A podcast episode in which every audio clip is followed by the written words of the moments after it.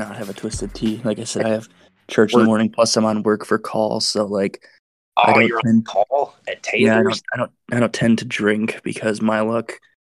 I'll drink a shit ton and then I'll Oh. have to go to fucking go do fix somebody's dryer or some bullshit. That's what Hey, my, my cat got sucked into my washing machine. yeah, dude, exactly. That's exactly the type of thing. Flippin's off. but uh welcome back everybody to your favorite swim bait podcast, Scales and Tails, episode 54. Um I apologize. This this probably sound a little bit different. I'm doing it off the phone today because it's kind of impromptu. My plan kind of didn't go according to plan. So I'm doing this off the phone for the first time. And uh, I'm also trying to be like semi quiet because like people are sleeping in the house. So I'm not trying to have a loud booming voice. But anyway, we're joined by Mr. Uh, Mr. Phil from Phil's Tackle Box. You guys know Phil, and we're joined by Vic Woos, uh, obviously the the CEO, founder, and owner of uh, Fish Everything. Last time we had Vic on was a long time ago, and his episode sounded like straight fucking recorded, like it was on a potato. But we we, we I think we got it figured out now. this one this one should sound pretty good. Phil Hey, and Vic are hanging out, so it's, it's Mr. Vic to you. Mr. Mr. Vic, Mr. Yeah. Or Sir, M-I-S-T-A. Sir Vic. Mr. Twister. Oh, Jesus. yeah, last last time we did one, dude, I was in my uh, in my vehicle. Yeah, you were in your truck on Bluetooth. That was Yeah. like a good idea in my mind, and then like an execution, it's like not good. Just like my pre-orders. and uh and and my headphones were like the ones that were pulling in the audio. It wasn't actually the uh, the microphones. That sounded like straight dookie on my end too. So it's kind of a double edged sword. So Wait, I I got probably- a, I got a special guest calling me in randomly. way. Dude, it's Nick Lee. This guy catches more giant drum and rockfish. you and- guys, hold on, everyone. this This guy's a better fisherman Hold than on. you, I promise. speaker. God damn it, Phil, press it. My thumb's not working. Bro, you're you need a new phone. What's going on here? Nick's probably like, what in the world? Vic's, Speaker. Vic's fingers aren't working, and Phil was the one that was in an accident. When you're, oh, Yeah, I can't. There we Oh, go. Nick, Nick, you're you're a surprise guest on Scales and Tails podcast right now. If you had one thing to say to the people, what would it be? CBum's butt is super juicy, guys. That is a fact. Chris Bumstead, uh, the Olympia Championships butt is super juicy. We appreciate your phone in, sir. first Hey, first I'll- time caller, long time listener type beat. I'll holler at you later, buddy. See ya. um That was But- Jason. um so i mean vic i think oh shit vic was on like episode 11 or 12 i think so no i've only done like 38 episodes since then um Yeah. th- at that time i don't even think phil's tackle box was a thing vic was vic was still doing vic stuff Uh, no, I think it was like a it was like, about to become a it was like an idea in the early stages of conception because I was really. In all reality, Phil's tackle box has been an idea for like well, it's been an idea. years. It's been an idea for a long time. no, like three years now. a long time. But we never had a name. But yeah, last time we talked, I think I was like, I was de- I don't know, dude. I think I was at like a real low point where I was like, what in the fuck am I doing, dude? I'm not a business guy. I can't I can't take. But um, yeah, we've always wanted to get the boys involved. That's always been something I I've uh, strive to be able to achieve one day. Is you know, like life is weird. Like you get your circles and you get the people around you, and you, you know, if you get good, positive guys around you, and and it's just like anything else you hear of talking about. You know, you gotta keep your circle good and toy and whatnot. And now I just finally got in a spot where kind of able to facilitate something going with Bill on a more regular basis going in. And then it was working good enough where it's like dude i don't need to do we, we need to just run with this. We need to just pursue this because basically for those of you who don't know the gist is like phil's phil is like my business partner but then phil's tackle box is blossoming into its own secondary brand in itself and Phil's tackle box is going to be a group of good dudes who have similar interests and similar goals, similar aspirations, and we are creating a marketing firm essentially to try and help other small business owners, other guys.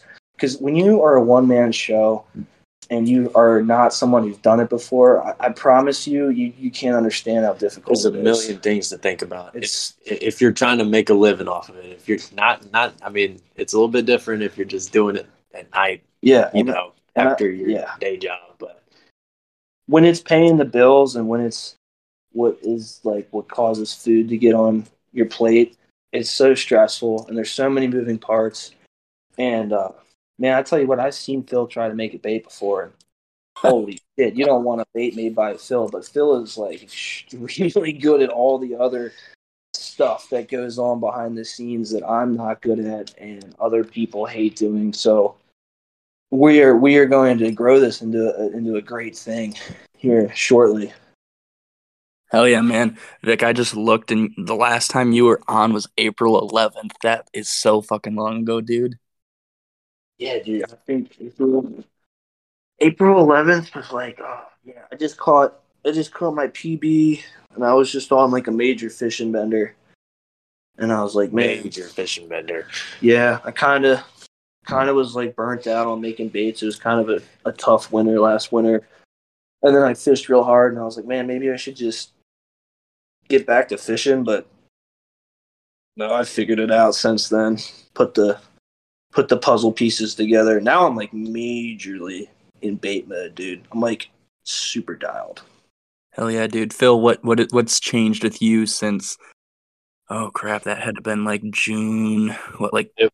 15th or something? It- yeah. So Uh, last time I was on, June I, 6th. June 6th. You can still walk. you honestly, yeah. Well, yeah. Since uh, since I was last time I was on, I could. I had full use of my right hand and my right foot. Um, but uh, and don't listen to that episode, by the way. Adrian and I downed Oh, a that whole was. bottle of Skrewball in 20 minutes. I'm not gonna lie to you, boys. I listened to 20 minutes of that episode. got, got frustrated at, really at bad. how poor it was, and I turned it off. Um, Phil was like, "Now you know." All right, that's enough. Phil the, Phil the next day was supposed to be gone at 7 and I got up for 7 at work and he was still sleeping on the couch. yeah, it was, it was a good. Um, Phil was like, anyways, "It's a terrible business, man. that piece of shit shouldn't be so." I was just like, "God damn it, Phil." hey, I was just there the grievances of the people, you know. But um, anyways, Vic somehow convinced me quit my regular full time job of three years. Uh, Whoa, whoa, whoa! Don't put the blame on me. no, I'm not blaming. you. This is a good thing. I'm just saying, it's like Vic put you, Vic helped you in the right direction. Vic uh, came to me and he's like, you know, laid the cards out on the table and basically said, "I think this is this is a window that we have.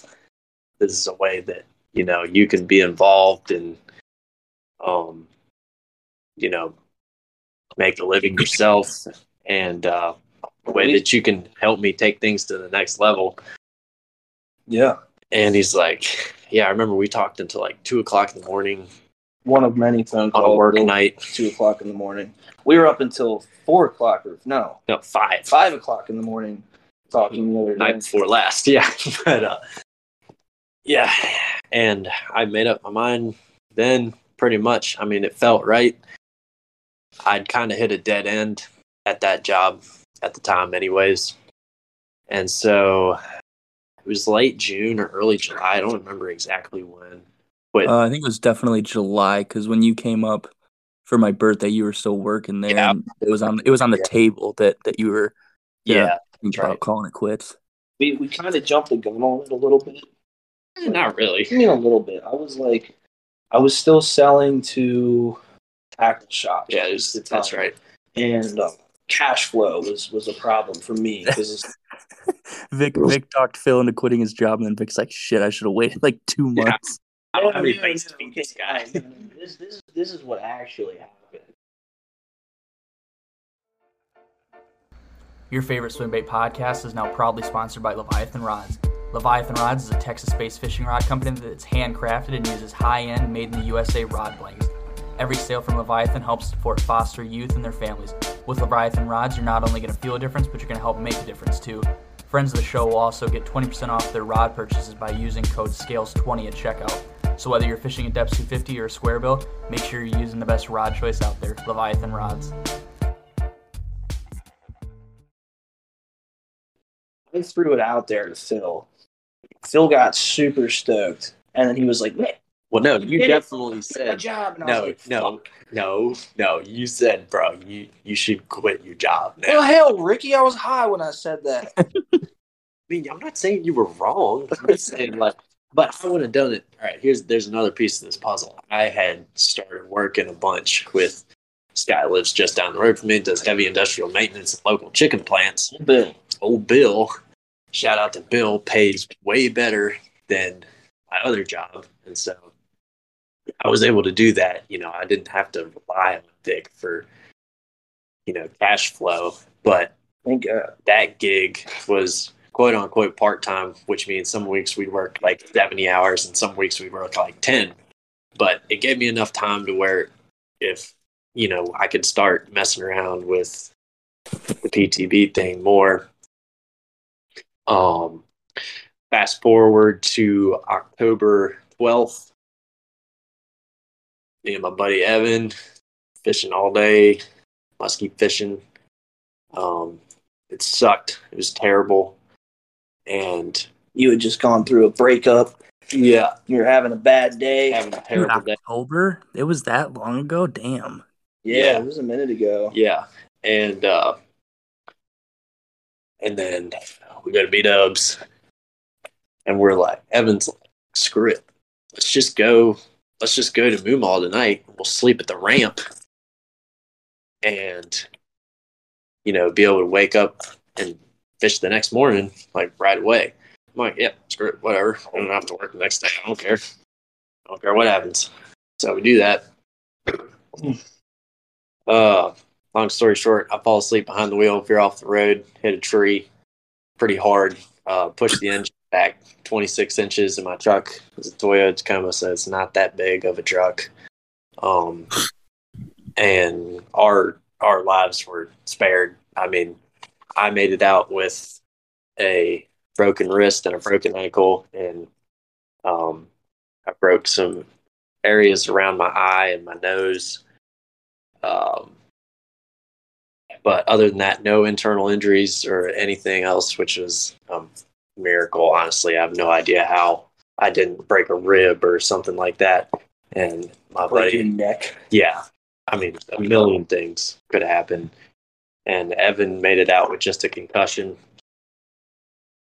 Um, and so that's that's really slowed me down the past two months, which blessing in disguise opened up a window of time for me to just really focus on what I'm going to do with this brand, what we're going to do with this brand, and what I want to see happen with this brand in the future. Um, of course, Vic's been instrumental in all that. He's had some great ideas because he's been extremely involved, like lived and breathed the fishing industry for the past five years because that's how he makes his living. Um, so the past two months has been like Yeah. like two thousand percent growth Yeah. for our whole plan. Um, I've started learning the ins and outs of the whole social media game, um, just perfecting everything that's going on. rolling towards it. Yeah, Phil, Phil, uh, Phil came very close to the end, ladies and gentlemen. I was actually on my way north to a undisclosed location in Pennsylvania to meet up with one of our new team members. Uh, his name is Spencer Holroyd. I think you say his last name that say I used to say it. Side note: Spencer is a young dude. He's 19, fresh out of high school. Reminds me a lot of me in a lot of ways. Extremely hungry, extremely determined. Look, I mean, when you are young and, and passionate for this industry and willing to go through the bullshit, and you can make it happen. This but it's all it's like super genuine. I've never met this kid, but he's all it's like I can tell just talking to him through the phone. It's like it's it's because it's nothing else because he just Oh, he just yeah. loves it. Like He he's not clout chasing. He doesn't No. care. All he cares about is catching fish. He he works uh he works at a restaurant at night and he gets up in the morning every day and goes fishing when the lake is you know when you know lately he's been trout fishing because it's been so damn cold but he fishes every day and you know I kind of stumbled onto him on Instagram and I was like damn dude like I I've been wanting to go up there and fish this lake so I was on the way up there and I was calling Phil check on Phil and it was just like the craziest goddamn thing, man. Because I was like talking to Phil, and I could tell, you know, he he's going through the the breakup the the previous week, and you know, I'm sure Phil doesn't really want to talk about it personally that much, but me being a, a close buddy of his, I, I could tell something was wrong, and I think that there was just a angel looking out for him that night because it could have gone the other way.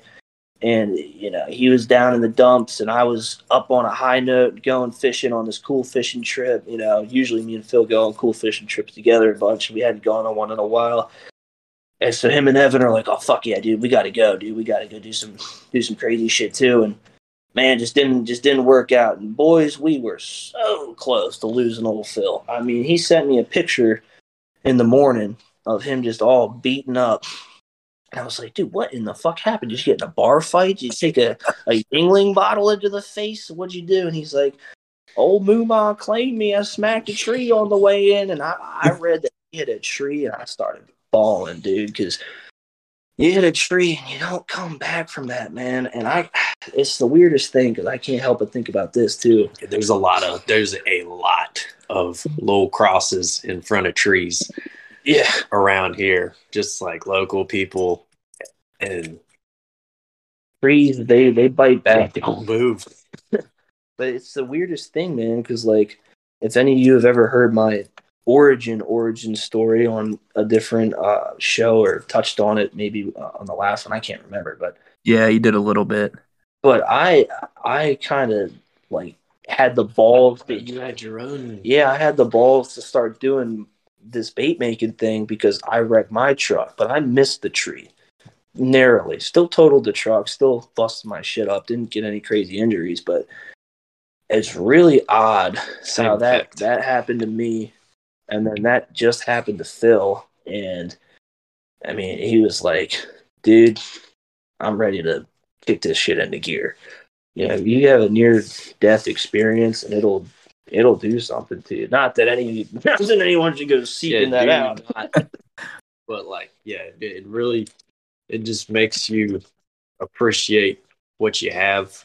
You want to start a fishing brand? Go jump off the bridge.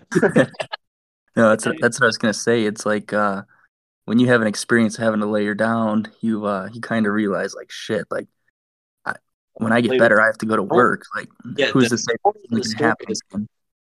Yeah, don't don't don't wait until you have a experience like that to cut all the nonsense out of your life and to chase what But you know, to get to your get to your core self Yeah. like start pursuing that now But at the same time, it's easy to say that, but like things, Yeah, it's things, hard. things It's just kind of happen for.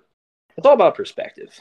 You know, things are going to happen to you, good or bad, and you know, some things are meant to happen. Some things are just dumb luck. Some things aren't. You know, some people are unlucky.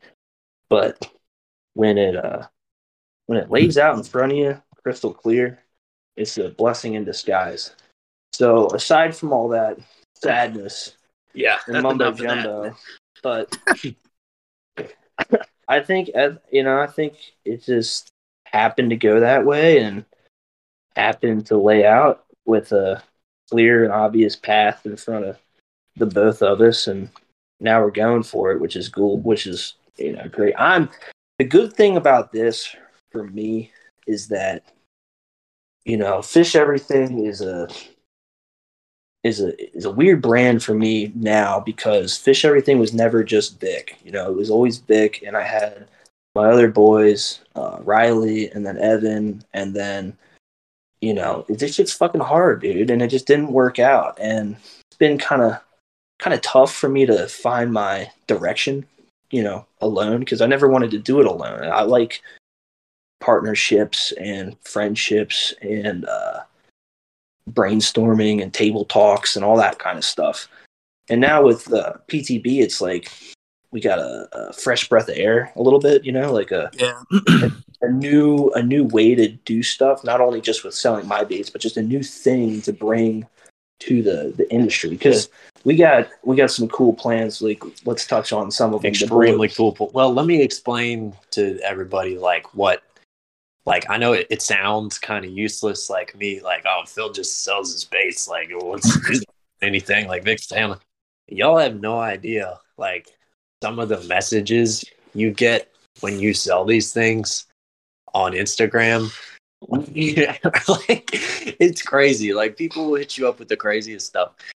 And you know, there's just a customer, there's a the whole customer service aspect and the finishing the process of bringing the bait to market is a whole other it's a it's a whole other process that takes a lot of energy.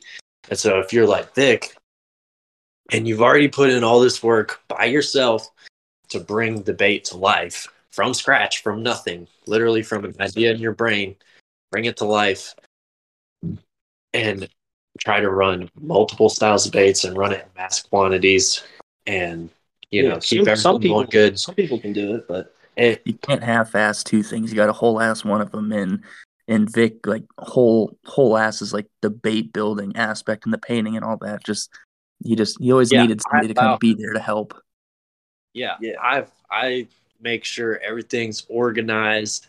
You know, we're talking to people and everything because, I mean, Vic's Vic's the mad scientist. Like, he doesn't have time to like. Well, it's not. He doesn't not time, but like, It's just the way my brain works. yeah, like, the, I can't. mental energy. like when I start thinking about marketing and like branding with the company, dude, I start thinking about the stupidest shit. Like I'm like like like two year or I don't know, a few years ago, I was really into the the marketing and the branding on social media of it more than I was the baits. And this this was what started to happen was I wasn't really ever thinking about baits anymore. I wasn't thinking about like different ways to make baits, different ways to adjust baits. I was thinking about man, I bet you if I could custom tailor a black long sleeve sh- shirt with a certain diameter cuff and I had an inlaid seam here and there, I could make a really awesome shirt. And I'm just like, dude, I, like my my creative outlet can only go. It's it's hundred percent. It can only go to one or two, you know, one thing or two things at a time. So Right? Yeah. apparel or clothing or something. yeah, it's that's just a like lot better way to put it. I get into this rabbit hole and I'm like, oh, dude, if we did it, like, it, I want it to be the best that I can make it at the time. And uh, it's just, it's just not, it's just not what's important. What's important is thinking about the baits and thinking about the baits 100% is awesome because now it's like back to where it was when I first started making the baits, where I having all these crazy, outlandish ideas. Like when I first started making baits, like we started with the fat chad and then the hater, and like it's so crazy because it wasn't really that long ago, but which is going to be hard for people to understand that weren't there then. But there was like very little on the market at the time. Oh, it was a completely different scene. and I was, uh, you know, expanding on theorems and ideas and had ideas for baits to do specific things that weren't ready for the market yet. And I didn't, I, but the biggest thing is I didn't have the experience or the skills to actually execute them how I thought that I like wanted them to go. So it was just like a lot of waste, and that create that creative waste can turn into like manifested doubt, I guess, or uh, or or frustration or whatever. But now that I've been doing this for so long, I mean, I don't even know how many baits I've made. It's thousands. And Thou- made literally Thousands. thousands and thousands of baits, and uh, like people think, like people say, like, "Oh, damn, glides are so tricky to make." Like, dude, these new glides, I- and it's not they are tricky to make, but I've made a fucking thousands of them. Like, I I I took the master, cut it up into two pieces, balanced it, and I'm like, first try, it's perfect. I'm like, yeah, there we go. You know, but that took a lot of time to get to that point.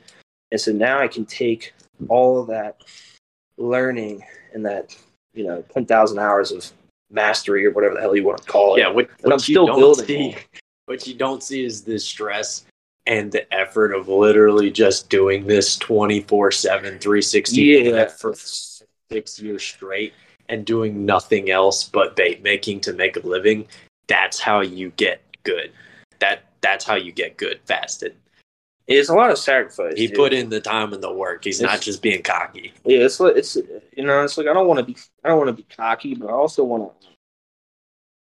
I don't know. I I want to kind of like take responsibility for the hard work that I put in because sometimes I feel like oh I don't work hard enough because I can't make everyone's base, I can't make enough base, I can't do this, I can't do that. I don't wake up at six o'clock in the morning and work, but but dude, I go to the shop at five, uh, or not five. Go to the shop at I mean, shit, sometimes I go to the shop at five. But you know, if I I get into a groove and I go to the shop at like one in the afternoon. well the I don't know. problem is the shop situation right now is yeah, yeah, we'll, extremely not we'll we'll touch on that in a minute too. But yeah, I, get, I get into work and you know I shoot some darts. I kind of warm up my brain and I get ready to do my thing. And then you know I might run off to the post office or take care of some small stuff or make some tails or something. And and then I'm like in the mode and like dude, I'll go until four or five in the morning, two, three in the morning, like all week, like six, seven days in a row. Girlfriend's getting pissed off at me, this and that. So it's weird for me because I don't put in a conventional nine to five. Like just just like Jake was saying on a like on on a he's like, oh, like a nine to five is not a long day. And it's like, well, yeah, nine to five is a long day, but he's right. Like when you are consumed by it, like he Right, mentioned, uh, um, it's not that it's not that like it's not even like the necessary the hours might not be a nine to five, but it's like literally you don't you can't turn it off. It's it's a hundred percent. if you're gonna make, if, if you're gonna be an entrepreneur, and you're gonna make your own, make your own mountain of sorts, and you're gonna make it work, you gotta put like, it's, you can't stop. Like it's not a nine to five. It is all day, Yeah. every day. It's in like some form or another. And some stuff Yeah. that takes time, which is weird. Like I consume a lot of podcasts, but no, I, I try to listen to fishing podcasts, like because I want to keep updated with my homies and you, and you know, see what other people are up to, what they're doing. But like, man, it's just it's tough for me to listen to fishing when it's all I do because I'm like I just need a little release from it, a little break from it. yeah, dude, exactly. So like lately, I've been listening to um. uh, It's just so stupid, but I've been listening to so much fucking Joe Rogan, dude. And it's like, man, dude, like it's kind of cringy, but cliche, I guess. Like young dude listening to Rogan, listening to what they have to talk about. But But you've been listening to Rogan since before he blew but up. yeah, but not not like I have been the last like six months. But yeah, it's true. But um, I mean, they are always talking about trying to like balance out your life and, and, and whatnot with that when it's hard. But the big thing that they talk about, which I find interesting, is they're all you know stand up comedians. But that's what I like to consume is the comedy shows and listen to stand up and whatnot. And a bit that someone will write, you know, they want to do an hour special a year. yeah, dude, But- it takes like two years to write to get perfect. Well, well, they might be able to write that bit, and you know, it might come to them, and they might write it in five seconds, or you know, f- you know, a minute, whatever. Yeah, it might yeah. come to them on the riff, and that's kind of like making making baits or anything. I think it's anything creative. Like you can have stuff come to you on the riff, and it can be perfect, but then you can like it just you just have to literally think about it for a long time and put it in different situations before it becomes You got to flesh it out. becomes the deal or the thing. So that's what's weird for me is I will spend a lot of time just actively thinking about lures, which is stupid, but it, but it is what I do. Like I literally will just sit there sometimes and throw darts and just think about this lore. Just think about it. Think about it. And I'll do that, you know, a couple times a week for months. And then I'm like, okay, I think I'm ready. Like I think I'm ready to try this now. To take Right. it on. You guys, let me. I, I think they'll. It'll make more sense to everybody like this. Like I will text him and say like I was like send him a meme or something done, you know, whatever, just something completely unrelated, and he'll respond like, "Bro, what if I did this with the six inch?" because that's where his mind's at, and that's where it's getting. And so I don't try to respond with anything else because I know like that's where he's at. Like that's what he, he's locked in. It's the autism. It's it's the autism. He's the Asperger's spectrum. Vic just, Phil just gives him a thumbs up and then just lets he sees that little typing bubble on Vic and he says, "Okay, he's he's he's he's talking to me. I'll just I'll just let him vent to me about his ideas." yeah, yeah. No, it's, it's funny too because like you you can tell like right now like my my it's like this stand up comedy, so I keep thinking to it and referencing it, but like so many comedians are like feeling the same way or say the same things like, "Oh, yeah, it's my it's it's it's my spectrum," you know. it's like it's something. It's a consistent statement with creative. Before people. anybody gets pissed, Vic actually does have medically diagnosed Asperger's. yeah, I am I am partially uh, He is- delayed, He is on the spectrum. But which it's it's it's not like a not like a bad thing. It's if any of you have had like some off-putting social interactions on the internet with him, it's not trying to be an asshole. He just thinks completely different than you, and he comes off like an asshole. No, I'm definitely an asshole. I definitely have bad days. I'm just looking for Yeah, for I'm trying to help you out. well, know, I'm a self-destructive guy. So. I don't think I've looked Phil in the eyes a single time in the last 15 minutes. To be honest with you, He's Are you guys sitting next to each other or like across from each other? kind of like this. holding his hand. Things get really misconstrued on the internet. Anytime anybody meets him in person, they're like, "Oh, "I love this guy." I'm the big jolly fucking R word. Dude, shut. All right, well that's that. I, I think it's been been long enough, and I haven't really spoken uh, on any kind of media about like what the fuck's going on with me or like what my thought process is or whatever in a while. So I, I do I do think it's good that we just touched on all that. But enough of that. No, no, you're good, man. Um, Yeah, I want to So- sit here and talk about myself all night like I'm fucking King Big Dick. Yeah, shut up. we'll uh we'll we'll start with Phil since Vic had been talking for a little bit. Phil, what uh what's the plan for PTB going forward for the next couple days before we start 2023? What um I mean, we kind of touched on a little bit that it's PTB is is obviously you work with Vic and you guys are partners and stuff, but it's it's a little bit bigger than that as far as what you have planned and stuff. So you don't have to like go into crazy detail, but what what's 2023 looking like for you? Um, 2023 is going to be the year. The year. Um. So, PTB, we Yeah, tell them how, Phil. I was-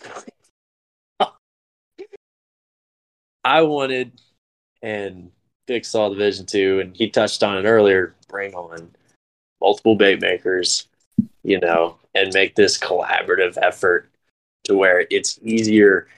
I had this bit, you know, this vision for where the next step in the game, the next step in this whole swim bait nonsense is like, all right, we got a million bait makers now. How can we consolidate the best of them and make it easy for the new guy to or easier for the new guy to get a hold of you know these products that are Right. handmade, small batch hard to get? And not even just the best of them either, but some of these guys that are coming up that have really good ideas. Yeah. they have. They don't. They just. Yeah. They just don't. They were just like I was four years. You know, four or five years ago. Right. They have these great ideas, but they don't have the experience on the bench yet. Can we give them some guidance? Can, Right. Can they? You know, we get these other bait makers uh, aligned with PTB and you know working together. And like, okay, this kid is coming up.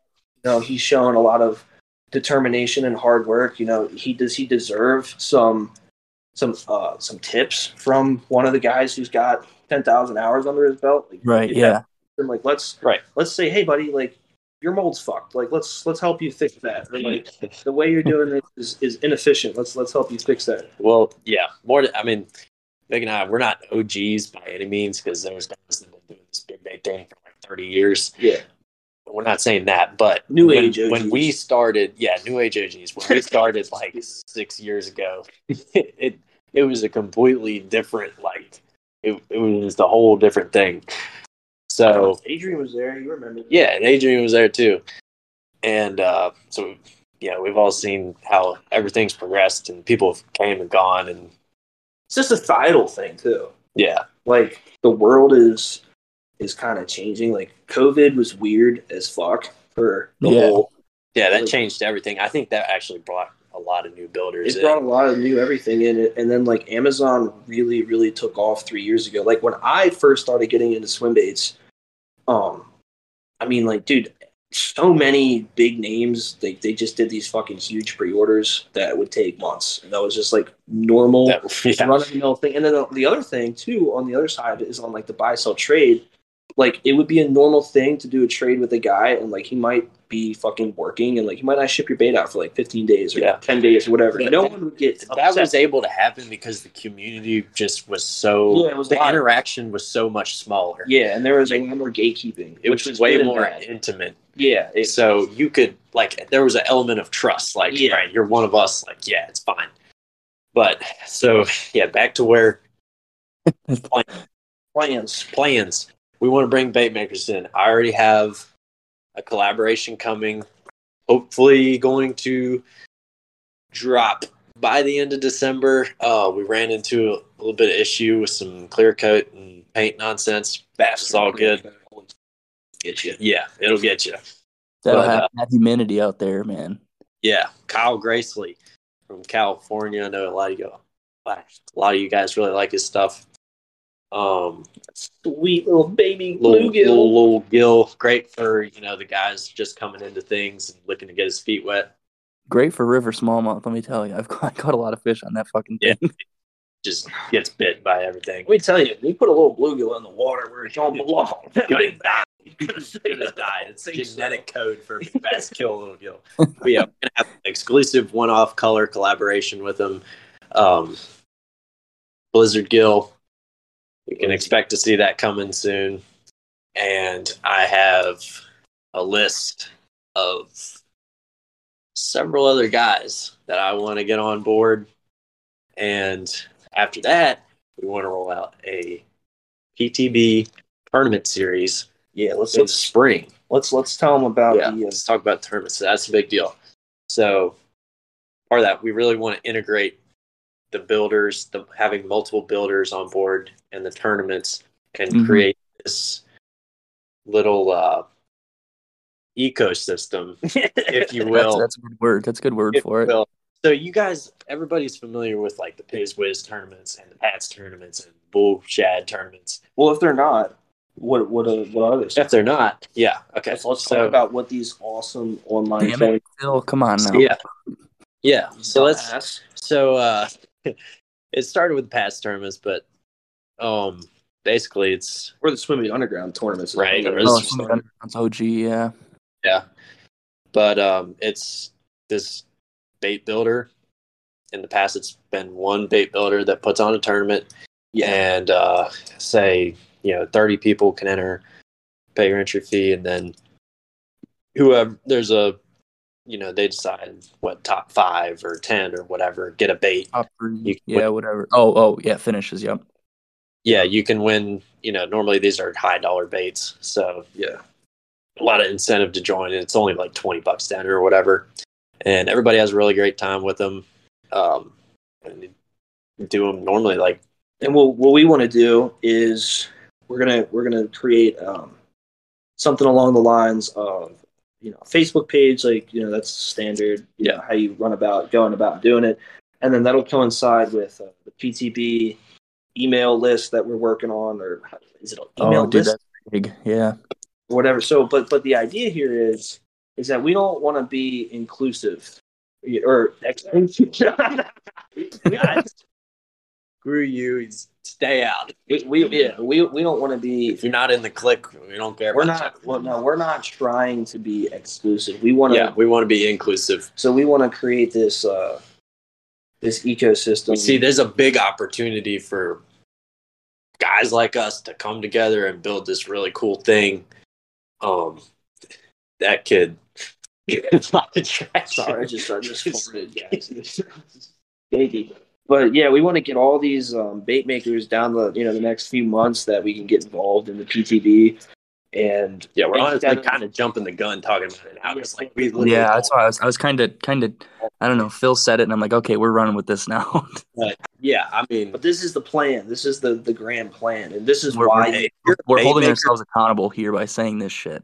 Yeah, if you're a bait maker listening to this that would be interested in being on board, message me or Vic at PTB or Fish Everything, and uh, yeah, we'll This- definitely talk to you. This is why you want to be a part of this coming up, is because rather than being solely promoted by just your distributor, when you become a part of the PTB gang or what, you know, no, not even a gang, when you become part of the the, the group, Ecosystem.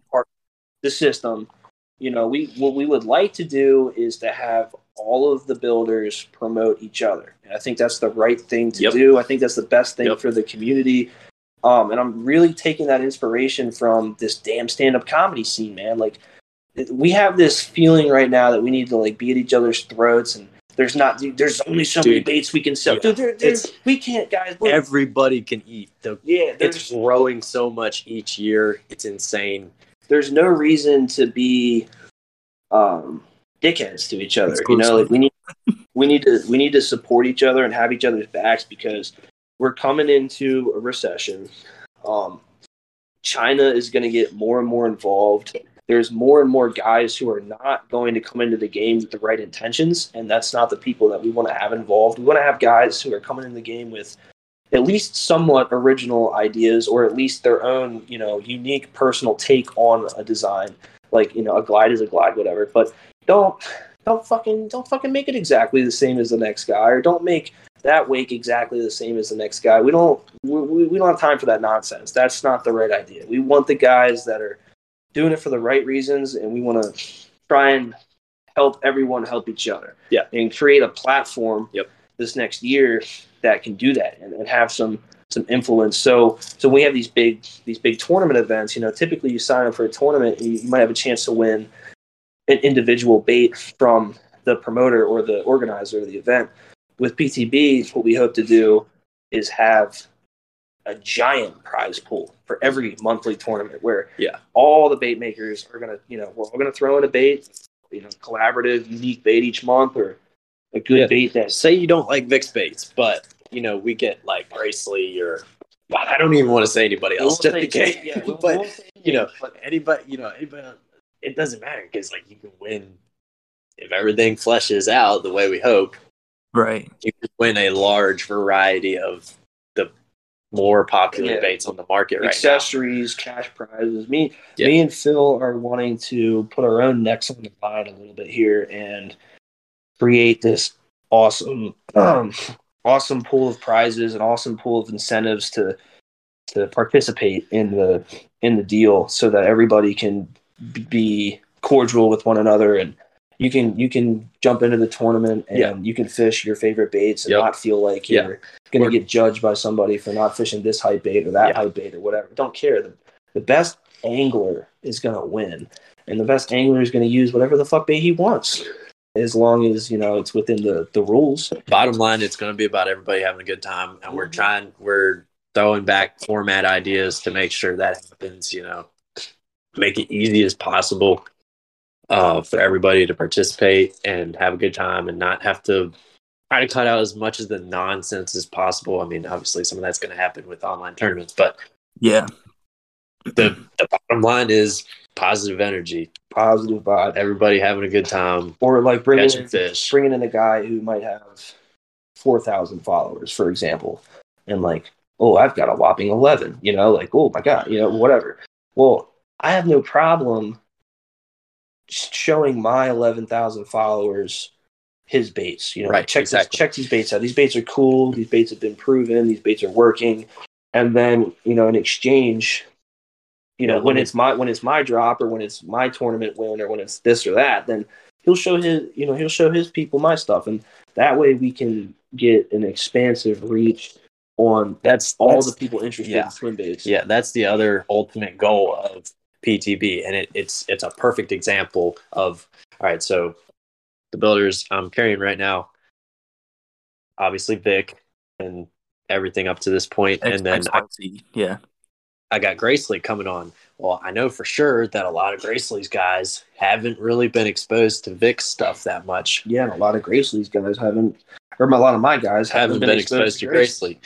And so if I come together and I've got both guys, both brands involved on the page, and I can use this new Instagram feature where you uh, collaborate, with Collaborate. Yeah. They- and the reach, everything just collides and meshes doubles, together. triples, quadruples. Yeah, everybody benefits. Compounding interest. Yeah, and ev- basically what it is. And uh, yeah, everybody eats. I mean, everybody gets to see new stuff. The new guys coming in get to see all these other brands of these dope garage builders. That that's the idea is to mix everybody up, And not collaborate, that, share things. Not that, um, not that the other big groups aren't trying to, you know, do that to some Right. extent. Yeah, we're not throwing shade not on taking- anybody. taking- This is yeah, There's not enough. Unfortunately, there's not enough room for everyone to be aligned with what already exists at the moment. There's just people are too busy. It doesn't fit the mantra. This has nothing to do with what anybody else is doing. This is literally just an idea that we came up with that we thought would be dope. We're going to try and put a Try spin on it. That make doesn't exist. Like nobody's done it yet. yeah, not not to the way that we're hoping to do it. I mean, it hasn't it hasn't, you know. So it'll be it'll be really cool. It'll be really really fun fun thing to do. It's not really. It's it's honestly not really an easy thing to pull off, but we've kind of been put in the position to be able to do that. Um, with both Vic and I have been around a little little bit now. Talked to a lot of people, seen how things have gone, and Adrian the same. And Adrian will be involved too with his podcast. It's going to be a key part of, Yeah. of, Um, of bringing everybody together. Adrian goes, yeah, um, actually, Yeah. no, I was gonna, I was gonna say, uh, Phil, Phil and I, obviously Phil and I haven't talked as much as Vic and him have, but we we've got a pretty cool idea. Well, we have one singular. I have one singular cool idea for the tournaments that I've ran past some guys, and I don't know. I think it'd be super cool, but it definitely is not going to happen for 2023. Um, Phil actually brought up the point of uh, of of some disadvantages to fishing in kayaks and stuff, and and might be on something as far as like an idea for that, but I don't know. I don't really want to talk about it because well, you can't It just sounds- pick up and not talk about it. I mean, that's it sounds good in my head and like it, it sounds good to like half the people I pitch it to, but it's like I, I want to figure it out a little bit more before I before I, like we talk about it. how dare you? I haven't even How dare you? haven't even heard. Ah, yeah, you have. Yeah, yeah, you have. I told you about it because because you were like that thing's gonna be tiny, and I'm like, no, it would be a blown up version of it. You're like, oh, okay, that makes sense now. Yeah. yeah, but anyway, the the biggest Yeah, we're gonna need six hundred and seventy-four thousand dollars to make that idea happen. yeah you Right. guys, you guys know the Patreon. You can you can pledge any amount, um, and that will go directly to R and D on this very very specific niche idea we have for this tournament series. He's gonna it's literally, gonna single handedly he's gonna us. single-handedly try to reinvent the wheel here. Yeah, Yeah. exactly. No, no. So, um, Stephen Clipper hit me with a good quote the other day. He's like, "Why would you invent the wheel when you could just make another hubcap?" And I'm like, "Yeah, That's yeah, good. that, Dude, that's a That's fire. Good. That's a good one. Shout out to Shout out Clipper, to man. Steven. Cli- Cli- Clipper is a he, he's. He's really came on strong in the game over the past year. I mean, the dude fishes out of a piece of shit boat just like me, and just puts his head down. Yeah, just like all gets of us. done. Yeah, dude, straight straight up gets it in Canada, and Can I open that door and piss it out of it? absolutely, that's my Alright, pissing door. dude, Phil, I didn't even know your house. Are you guys in the basement? Yeah, we're in the basement. Dude, I didn't even know your house had a basement. Honestly, Yeah, uh, there's there's a basement door that opens up to like a what was going to be an, a patio at one point, basketball court. but just gravel. Yeah, it's just gravel, so it's perfect pissing door. But anyways, That's hilarious. Um, shit. But yeah, the, the podcast. Uh, nobody it's cares. gonna it's gonna help them in any way they can, obviously, and and obviously down the road there's gonna be stuff and like I'll donate shit every month. I don't care. Donate all sorts of stuff, t-shirts, fucking Guys, what we discussed for the past 15 minutes is literally just the tip of the iceberg. we have discussed a mind-boggling amount of ideas over the past month. Yeah, oh, Um, it's like it's ridiculous, and there's a bunch more stuff um, that we have planned for PTB that is just like it's no like we would talk about it, but it's not. It's too far out. It's just yeah. Bo- yeah, bottom line is is that we we're a new shark in the water, and uh, like it We're or not, There you go. like like it or not, we're hungry, and we want to make something cool that's ours that we can do the best that you know we think it, it can be done. I think I think it's very beneficial to be younger and and have like a very um I don't know if entrepreneurship like look out because that's kind of like a cringy thing to say, but like to be younger to to have seen this you know thing change over the past five six years and, Well, to, think and to kind of have an idea of where where it's going, but where it could go and be beneficial to a lot more people than than what it is right now. Well, the other thing is like let's call a spade a spade. Like everyone has their time and whatnot, but like my time is coming, other guys' time is coming, and there are guys who their time is right now. But there's also a lot of dudes who are more in like our group age demographic that are like oh, dude, yeah.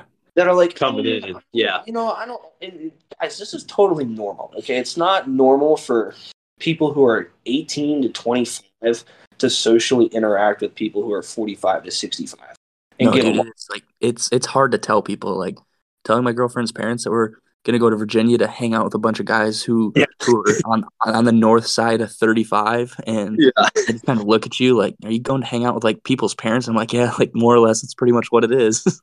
There's there's certainly lots to learn from all those people and lots to be inspired by and lots Oh, to yeah. take notes from. But also, oh, yeah. Don't get it twisted. Like I, me, Vic, everybody like talks to a lot of these guys like on a regular basis, and I'm sure some of them are going to message us after this, being like, "Dude, what the hell?"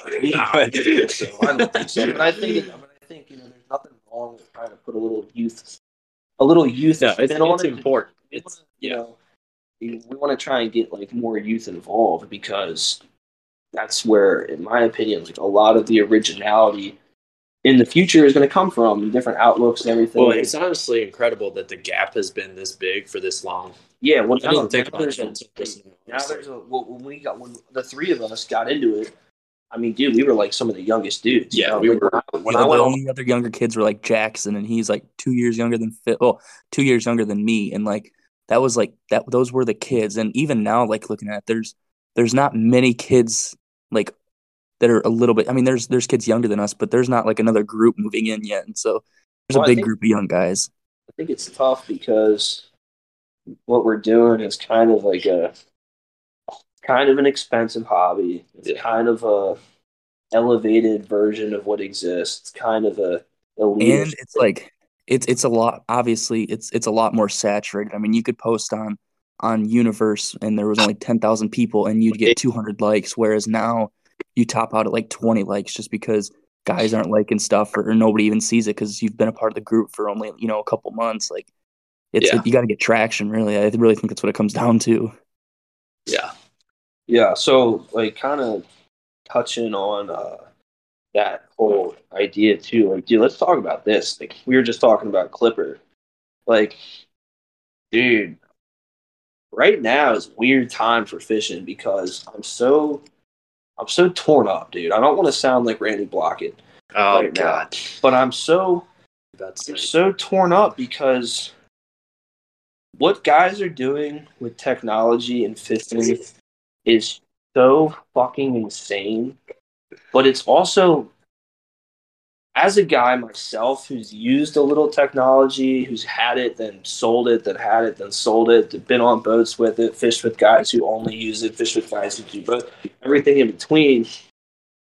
I, I really hate to say this, but like I can't can't help but sit here and be like, man, like I really feel like there's going to be a point in the future where doing it the old school way is going to be sought after, maybe. But I don't know, man. I mean, it's tough because I, I sit here and I'm, I'm like bitching about it because I can't afford it. that's But I'm also to the punch. but I'm also thinking like, all right, once I get this, like, okay, we all grew up fishing while almost all of this didn't exist for the most part. Know, the side scan came out in like 2014, 2012 maybe. Yeah, something like that. So I was like 14 years old then and just like just learning how to bass fish. But it's just really weird to me that I fell in love with fishing that is not the same that it is now. I love the Bassmaster Classic tournaments on the ESPN style film that were done when we were kids. Like that, like I don't watch the new ones, Dude, dude. I bet you a lot of guys don't know about that. maybe I don't know, No, but but serious. Talk, talk about that.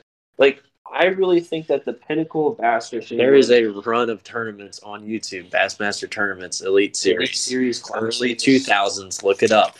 If you haven't, if you're a younger you guy, have oh, look oh, it up. Man. It's they film. It's just the last day. so bad. They they just filmed the last day, and it's when ESPN was broadcasting Bassmaster, and they did it. You can tell it's like the ESPN style and everything, and it's it's fast paced, but you could also get a really good feel for what's going on. Um, and the field is just stacked. Like Yeah. these guys. deadly. The, let's see. The, the Sandy Cooper. Uh, there there was a run in what was it like 2006? Yeah. There's like what five tournaments or something where they broke the century yeah. century mark. But what I what I'm like thinking about lately with this whole thing is like, I mean, psychological impact. When I was a kid, falling in love with bass fishing, and, and little side tangent here, I, I've been you know listening to a lot of the trying to listen to more of the fishing podcasts, and a lot of origin stories are on the fishing podcast, and like guys, you know, oh, I caught my first bass with my grandpa, I caught my first bass with this, whatever. To be honest with you, I'm not sure if I really talked about this or not, but like I fished for a long time before I really ever caught bass like on my own. You know what I mean? And like, it, I mean, dude, it took me like forever to like be able to catch bass like on my own, like when I was a kid, because you know I was learning by myself and everything. And then that then quickly transitioned to this main point where now I'm starting to learn how to use a, a jig, a spinner bait, a buzz bait, and and a Senko or whatever the fuck. And now I'm watching these guys on TV and they're using the same stuff that I'm using the same way. And they're blasting them. They're putting these big stringers together and they are doing shit that I, I, I could never imagine doing on my little pond or my little lake. But what is it like to be a 12 year old kid or a 14 year old kid now who is going to Dick's Sporting Goods, buying a Googan flipping jig with a little chunk crawl on it, and then he's super into bass fishing and obsessed with bass fishing. He's going home and watching these tournaments, and guys are fishing in 65 feet of water, stare, staring at their screen. And Right. he's Yeah. He's thinking, I can't relate to that. Yeah. How how am I going to do that? I don't even have a car. I don't I don't even I don't even have a boat yet. How am I going to do that? So you're telling me that to be a pro Professional level. Yeah. be, be the best of the best now like I I still have to i have to get a career and, and be able to afford all this stuff you know I mean, it's kind of old Yeah, and like and now to, not to as bad. qualify, you have to fish.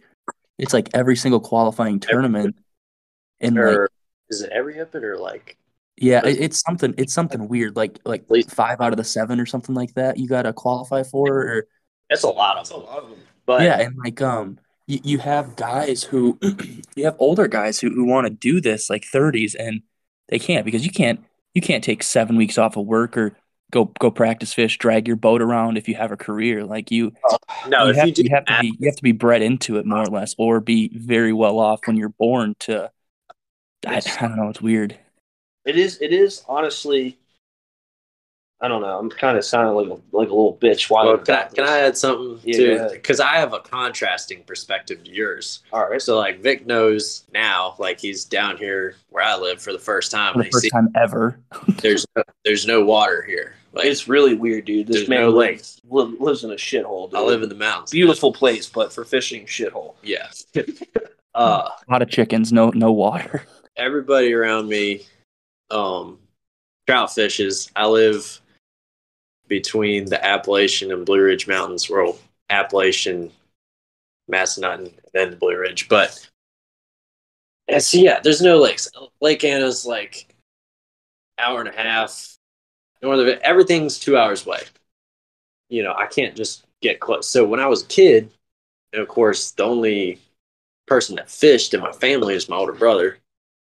He got me into it. You know, I came up, I was fishing at my great aunt's river farm. I was fishing the creek that borders our property, which I had to walk two miles to get to. Um, you know, just all these really tiny water situations. I had to put in a lot of legwork to do it. And so I didn't relate to anything that I saw bass fishing related, you know, because every, everything's lake centric. Yeah. So, and I, you know, I had nobody to take me to a lake. I knew nobody that fished lakes. So, I- what did YouTube do for you for ponds then? Was that how you- eventually yeah eventually i was i did find the you know the i mean when i started jeez i mean i got my first rod when i was like five Damn, we're origin story again. How did we wind up? Yeah, damn it, damn it. but i mean i don't know i kind of just like i told you like i've i did what i could as much as i could and kind of figured it out pretty early and uh i mean that was it so then by the time like by the time youtube fishing like got big and like I found guys on YouTube that like did things I could relate to. I already pretty much had done what I could do locally. Um, there's definitely a lot more river fishing to be done, and there still is for me. Uh, I'm not gonna act like I'm some kind of expert, but the thing with that is is so hard because you have to have another guy, and you have to you know put in and take out, and it takes a whole day. It's you can't just run yeah, after work and put the boat in. Yeah, like it's, it's a whole process. but still, even with that, you you never had that. Right. I never had the lake experience. Yeah, I never had the lake experience, but you never also had this sh- strange concoction of like you need this technology. Right. Yeah, I never had that either. But I was just saying, just yeah, I get, I kind of get it because I, I knew I was never like nobody was ever gonna take me yeah, to the lake. Like I, I was never gonna be fishing a jig on a point. Like I was, you know what I mean? Like Yeah, just yeah. that stuff that you would consider basic. I was like, I already knew I had to find my own way. yeah. So I don't think it's going to be, you know, there's going to be a ton of There's still gonna be plenty of kids. a great crop of young guys that find their own way right, and kill it. right. Oh, for sure, for sure. Because on and, and on the flip side of all this, it's it's also so exciting because it's like, dude, as a guy who makes fishing lures based off of fish behavior, man, I, I'm like, fuck, dude, I got to get my hands on it. It's a whole other dimension. I, I'm gonna learn so much from it, and I I consume fishing like 24 seven. So e- even though I haven't personally gone out there with the live scope and watched it all day long, 10 times or 100 times or 1,000 times yet, I've got so many friends who do it and so many video. I'm like, I, you know, you can study these videos. You can see what these guys are doing. You can see where it's a- applicable. And if you have the on the water experience and you know can think about your similar lake, dude, there's already like a thousand places I got in my mind where I'm like, all right, I'm gonna take that there and I'm gonna do this, and it might work, it might not. If it doesn't work, I'm gonna. It, it- but even if it doesn't work, that's already a puzzle piece in my head where I'm like, man, I really wonder if I had the ability to see what's in this tree in the middle of the lake in 40 foot of water that we Yeah. always side scan by that's got tons of crappie and, and what looks like bass in it. If we go out there with and, and scope that, and then we throw the, the bluegill glide in there and catch a seven pounder, like boom, we, we kind of already knew that was going to happen. You know, like we kind of already thought, like, oh yeah, there's got to be a seven pounder in that 40 foot fucking tall tree. But if we go out there and we can't do it, then it's equally as valuable. Because then it's like, okay, well, I just spent the last two years fishing this lake thinking, yeah, that's probably where these seven pounders are at. Or Yeah, that's probably where these big fish are. You just eliminated water. Yeah, you is what you're just you just eliminated, which is just as valuable. It's, it, it is. It is if you look at it that way. Because I see weird. I talk to, you know, tons of dudes, and it's like almost 50 50 split. Guys are like, oh, yeah, you got this live scope, and, you know, I ain't caught no fucking big fish with it. Well, then the next guy you talk to is like, dude, I've had this for two weeks, and it's the most fucking insane thing I've ever seen in my life. Like, it's changed everything instantly. It's so easy. It's so obvious. I I just don't understand how there can be such a straight down the middle split on it. It's It either wild. it's either to me from the outside perspective, it's either because it's fishery dependent and some lakes and some bass are setting up differently, or it's just personally dependent and it's how you're perceiving the information.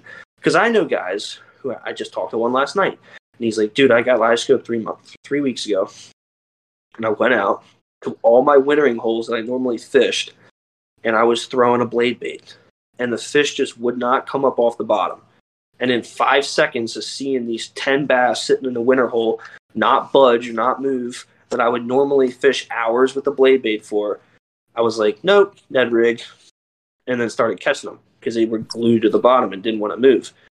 So you know, but the other guy might take that and he might take his blade bait and he might fish those fish and go, ah, I saw the fish and I just couldn't catch them. Ah, I saw the fish and I couldn't catch no big fish with that live scope. Maybe they just didn't, you know, think about what the behavior was and didn't make an adjustment. I, I don't know. I can't speak on it, but I will make a prediction right now. My best season is 56 bass over five pounds and 13 bass over six pounds. We're talking Maryland. That was in Maryland. I mean, We're that not in Texas. that, that was like not to my own horn, but some pretty fucking amazing fishing that went down. I'm predicting that for 2023, and I'm saying it right here, and we'll uh, retouch on this next winter and see if I was full of shit or not. it's gonna be awesome. But I'm thinking next year I'm going to catch a hundred over five pounds, and I'm probably going to catch five over seven pounds, and I'm probably going to catch twenty over six pounds because I'm going to have that technology on my boat. Plus, we got new tools coming to facilitate. Yeah, so it's a loaded question. I've got a lot more experience, a lot more knowledge, but I was talking about the baits. and, and Yeah, that's what I was going to touch on next, Phil. Since Yeah. we kind of just glazed over Vic's 2023 thoughts, ideas, and, and what he's looking forward to. So Yeah, we'll, we'll round back and touch on that real quick. looking forward to absolutely murdering the fuck out of them in March and April. I'm t- I'm telling you, like, boys, I'm getting GoPros. We're gonna be. We're both getting GoPros. We're gonna Um, film the whole thing. I'm I'm selling out. I hate to say it. I got pissed. I'd go for it.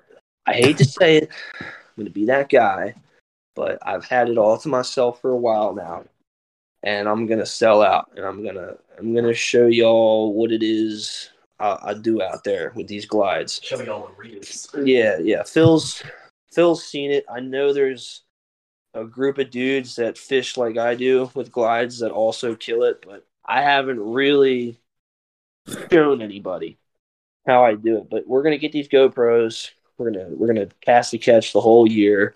That's that's like a huge goal with these new baits that have been extremely persistently meticulously made into a specific function for how I like to fish the glide, and we're gonna go out there and dude, I'm telling you, we're gonna we're gonna murder them, dust them. Like it's gonna be stupid. We got Equally, we're gonna work hard to get a ton of these out into people's yeah. hands. So got exciting news. Exciting. You hear you heard, you heard it here first, everybody. Exciting news. Scales and tails.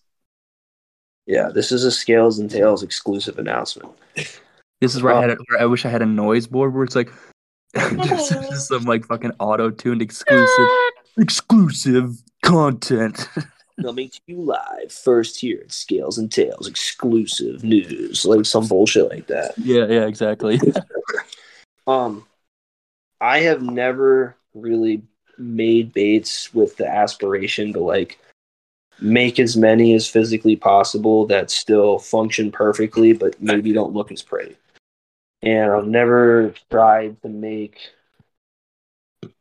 a hundred a week or two hundred a week, even with that. Like, obviously, I'm not going to be painting these natural gizzard, lizard, fucking badass color shifting stuff on them all the time. Still do it occasionally, but 2023, I've got two new baits coming out. Uh, the Taxi Shad 7 inch and the Taxi Shad 6 inch. You know, we just did that final farewell batch of 6 inch paperweights. I can tell you that they're not the same bait. Um, I'm still a little bit. I'm a, I'm, I'm a little I'm a little sad. A We're little not throwing the molds away. Well, well, I already did. All right, we hit through the molds. I, I already, I already fucking had a couch fire with him, Phil. I, I, I didn't throw the master away, but I'm a little sad to see the old six inch go. But I'm I'm excited for what is holding in the future with the new six inch. Um, basically, the biggest change I think is that the the original six was more of like a get in, get in, get out, dirty, fucking nasty little glide that It killed a lot of fish this year. it fished it Lot fished of big for it fished big for the size. A ridiculous amount of fish. It fished big for the size, and I'm making the new one to be more of um more of a tool like a conventional jerk bait would be. You, the new one is focused on getting bites. It's focused on having the capability of being made in a moderate and fast sinking model that still uh, performs well for the LiveScope guys. We're, we're going to be calling that uh, LSM and LSF, LiveScope moderate, LiveScope fast. oh, dude, W- Wanahum is gonna love that name. Yeah. yeah, LSM and LSF, LiveScope moderate is going to be your faster than average sinking glide bait, believe me. And that's going to be something that you should be able to cast out and like get down to fish 12 foot down quick. and yeah, easy. don't don't buy this bait Yeah, you're- thinking you're just gonna fish it like a glide. Like, yeah. This is going to gotta be know what you're getting. yeah, it's it's it's a it's a twitch bait. It's it's a get down to the fish, twitch it, and and and move it around. And the profile and how refined and per- I mean, this thing matches what a six inch gizzard shad looks like to the fucking T. And you're gonna get that thing down there, and it's gonna go left, right, left, right, left, right, bang, pause, smoke them. I'm intrigued. I'm aroused with this Yeah, example sentence. And then the LSF, live scope fast, is going to be a bait that you should effectively be able to fish for a suspended fish up to, you know, 20, 25, 30 foot deep.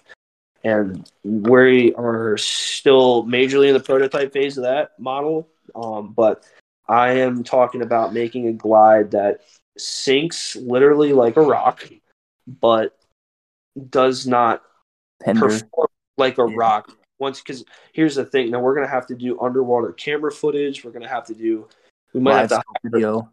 we might have to hire a diver to um, proof of concept this but this bait is gonna sink so fast Well, and we'll do live scope footage. yes but the idea is going to be that this bait is going to get down I'm, I'm probably going to make the bait i'm going to give you know, some other bait makers might get a little aroused by this little Don't, idea don't give away too much. Yeah, I'll give them a little bit but i'm going to make the bait like We can always edit this. basically not buoyant at all.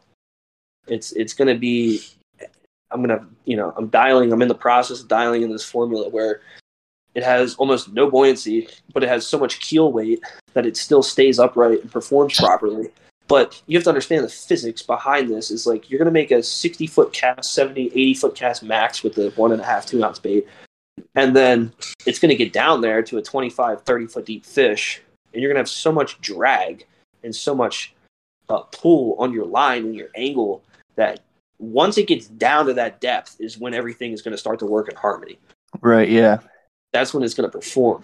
So you know that's the really cool thing about the technology is I'm like holy shit like there's so many more opportunities to make things I've always wanted to make. Like I made countdown haters five, you know, four years ago, five years ago, however long that was, and nobody knew what the fuck to do with them. You know, like that didn't exist. You exist. can't see what it's doing. You, You can't see what it's doing. It's down there. You know, you're just reeling it in. You're like, You "Oh, I don't think know if there's fish down there. You just you, Now it's like there's enough people behind fish. This, call, this technology calls for a whole new type of bait. Mm-hmm. You heard it here first. Wouldn't even call We're going to start seeing more. More. um, Call it a glide. Nick, one thing, But one thing I die. wanted to uh to ask about mostly everybody that's wondering, and by everybody I mean Ben Linnell is uh I I know I know that the baby taxi and just the taxi in general is kind of a ass Oh. to make. Is there any anticipation of that coming in 2023? Because that, There that's is- something that that has been talked about for like since 2019. Okay, yeah. I mean that's that's good. Uh, there is anticipation of the baby taxi that will be coming. We don't know when. There's baits ahead of it in Yeah. line, but it is closer than it's ever been to, to production. Vic will, Vic will tell you. Let me tell you. Let me Oh, let me. Let me- Um, and there's there's other baits we have coming too for 2023. They're just not done yet. Yeah, the um, we'll just get it over with. The baby taxi will be available by April. Tentatively. Ex- ex- ex- exclusive scales and tails content. I wouldn't bet on it because there's gonna be a lot of stuff No, no, no, happening. no. It's gonna be. It, I want the baby taxi ready for those little northern munchin trout motherfuckers. Keep trying to tell Steven, man. I'm like Clipper, dude, get ten inch taxi, bro. You know, get on that. He's like, ah, you know. Yeah, little big. everybody asked me how big's the taxi. Like, it doesn't. It, that's mine. Oh, It doesn't fish like a. I don't know. It like no, it does though. It's big. it's big, but it's It just just that big. It's, it's thin. Yeah, it's thin. It's whole- not as big as the 15 inch one that I wanted. That's for sure. the whole the whole genius idea behind the taxi trout. Because I will I will say to this day the taxi trout is like one of the best goddamn baits I've ever made. Like mm-hmm. that swim video I posted the other day. Y'all sleep so heavy on that bait. No, so they funny. don't sleep on it. Yeah, I they really, really make any of them. Yeah, that's They're true too. pain in the ass to make. But I will I do I will go to the grave with it. I would be goddamned if there is a swim video out there of that of a glide bait that that glides as crazy as that one I posted a video of the other day from 2019. I, I'm, now, do not get me wrong. They do not all swim like that. That is No, the ma- no, they don't. They don't. Yeah, that is the matter of the game, ladies and gentlemen. And I, I will I will tell you right now. they all swim well, but they all swim different. Yeah, I'll tell you right now. If you want to make a bait swim fucking crazy like that, here's the physics behind it. Um, a glide in order to travel. You about to give out trade secrets? No, I'm not giving out a trade secrets. I'm I'm, I'm hooking it up. Listen, people, All right. it's physics. Okay, there's a lot of there's a lot of like hydrodynamics and physics behind the way these lures work.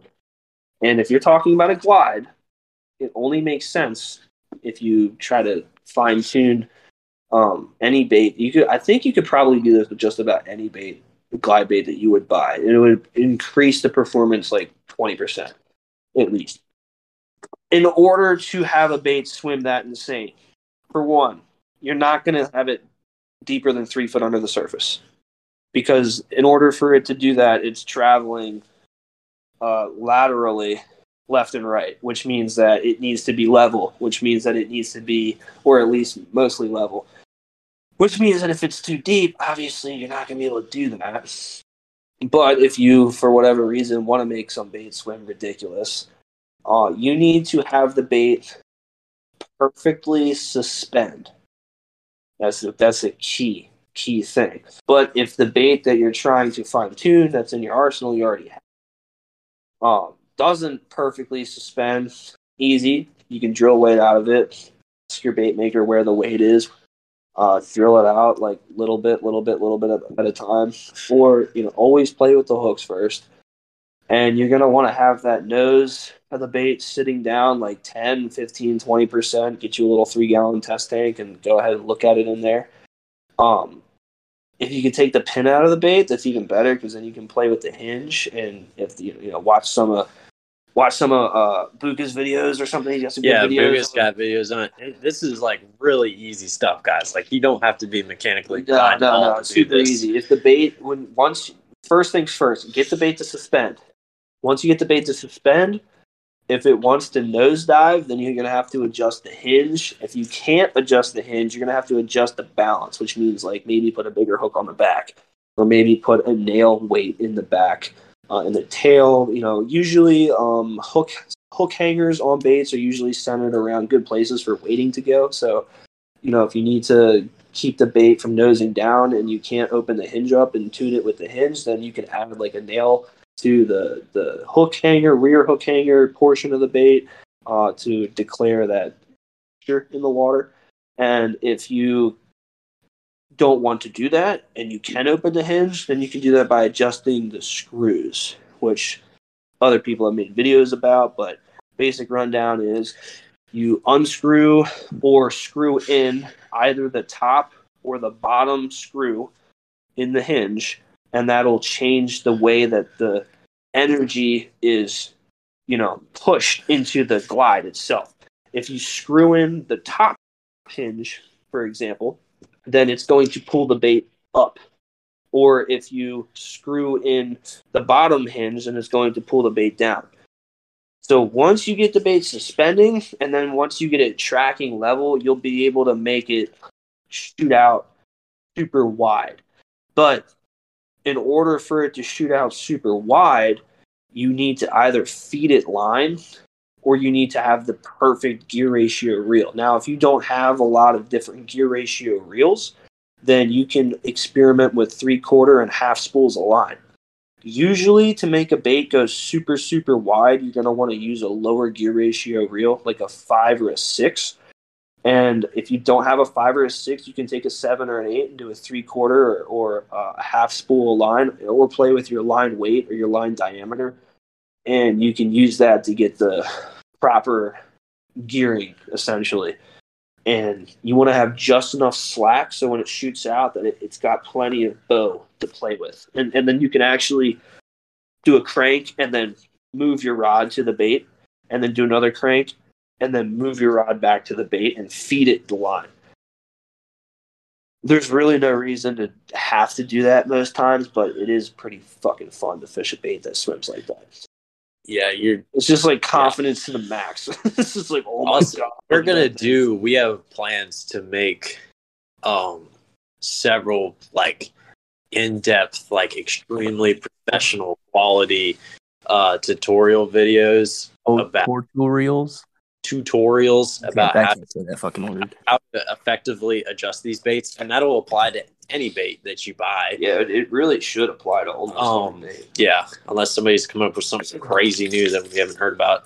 But physics is physics, function is form. Yeah, form so, is function. So yeah, we want to make videos on how to do all this stuff. You know, because some guys are going to listen to what Vic just said, and it's not going to make a lick of sense because they're visual. uh, but yeah, and show y'all how to tune your own baits and make them swim how you want. Because, I mean, Vic tries, well, we both try as hard as we can to give you a product that swims really well out of the box, but they're not all going to swim the same. They're not going to all swim exactly. There's so many. yeah, yeah. People don't understand. Like there is so many variables to how a bait swims, from everything to what's on the bait, what hardware is on the bait, how the bait, like you said, the screw eyes, how much uh, paint's on there, all sorts of shit. To yeah, what line you're fishing, how much line is on your reel. This is your yeah. gear ratio. Snap in the rod, how much parabolic it loads up and shit. Hold your rod, it, everything, everything yeah. affects everything. Because something, something like Phil just mentioned the rod, which is like a really interesting part of like a glide. Um, if you have like too soft of a rod, and you're holding the rod at like your say three o'clock, and the bait is at nine or ten o'clock in your chest, and every time you're doing a crank on your handle to make the bait swim, if your rod tip is too soft and it's absorbing a lot of that force, it's taking that force away from the propulsion behind the bait. You got to understand that that rod tip is absorbing the energy. It's literally that's exactly what it's doing. It's taking the energy off the line and putting it into the rod, which is going to change the way the bait's swimming. So you can, I, I typically recommend that you point the rod directly at the bait whenever you fish it. Yeah. And if you're fishing braid, you don't want to do that because you're, you know, fish are going to hit the bait and you're going to miss the hooks. that's a different that's a different situation. Um, I used to be a huge advocate for braid for a long time, but I'll be honest with you, mainly because I was striper fishing, and now that I'm like back on bass, eh, braid has got its time and place, but clear line is day in day out way more beneficial. But if you are pointing your rod tip directly at the bait, you're not gonna you're not gonna have that rod affecting the bait. It's all gonna be in the reel, which on the flip side, it's not always the right thing to do. But that's something to think about also. Like these are things that no matter whose bait you've bought or what bait you're fishing, Yeah, you want to you want to think about this kind of stuff. Yeah. Where am I holding my rod? Am I am I trying to use Just my pay attention to every single aspect of your gear? I promise you, it matters. Uh, Yeah, when you're super dialed into the Well, bite, it matters. Dale just put out a video that was really good. Oh, I missed it. Was it? Did you, it was about um how how your spool capacity affects how your bait's gonna fish Yeah, yeah, yeah. and sure. why he will fish a 400 sized reel on You can put less line on it. cool. every soft bait, Same amount of line as on a 200, but it's closer Yeah. to the spool. long cast, and he still has that spool size. Yeah, that's an old Bill Siemantel. Bill Yeah. Siemantel took the Calcutta 400B Yep. back in the early 2000s, and they went out to a football field and they marked a foot on the line every foot, and they made long casts with different reels, and they found that the 400 size reels would, no matter how long the cast, because of the the gearing and because of the spool size, they would pull in the the, the same amount of line from Yeah. the start to finish, which is pretty fucking cool. So the it's hard to explain, but the way that works is so you know you bomb an 80 yard cast with especially uh, a, with, with soft bait. or, or yeah 60 70 yard cast with a 200 size reel you're going to have you know a lot less line left on your spool as opposed to a 400 size reel. And so since you have more line left on your 400 size reel spool it gives it a bigger diameter which means it pulls in more line per turn which gives the bait more action. Yeah, it's it's really it's really funny because like whenever I get really dialed into a bite, I mean, guys, I I, can't tell you, man. Like, it, it it it bums me out when customers are not eager to mess with the shit and eager to fine tune the stuff because I make the baits and I'll take the same bait. And if I'm fishing seven day block in a row, in the spring and the water is going to trend from 50 to 56 and there's going to be wind some days and it's going to be calm other days.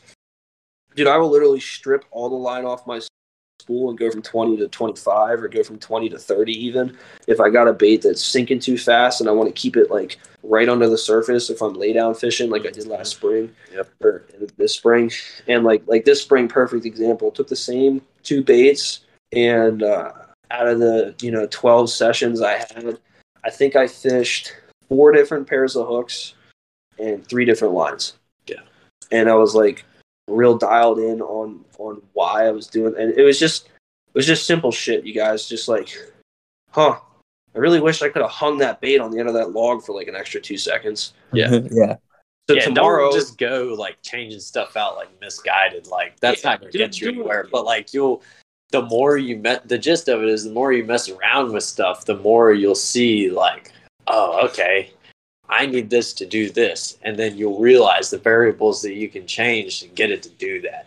Yeah, swimming and fishing is so goofy in that way because it's it's I, I really think like other than jerkbait fishing and other than spinnerbait fishing, it's the only style that requires extreme uh I don't know, adjustment, I guess. Adjustment. Yeah. If you wanna if you get on a bite like if you're going out and you're only getting bit like once or twice a day, you know, there's not a whole lot you can do unless you get lucky and you have a good theory and everything, which occasionally you will. But if you're going out like when the bite, I mean, you got to realize, guys, the bite is only like wide open like three times a year.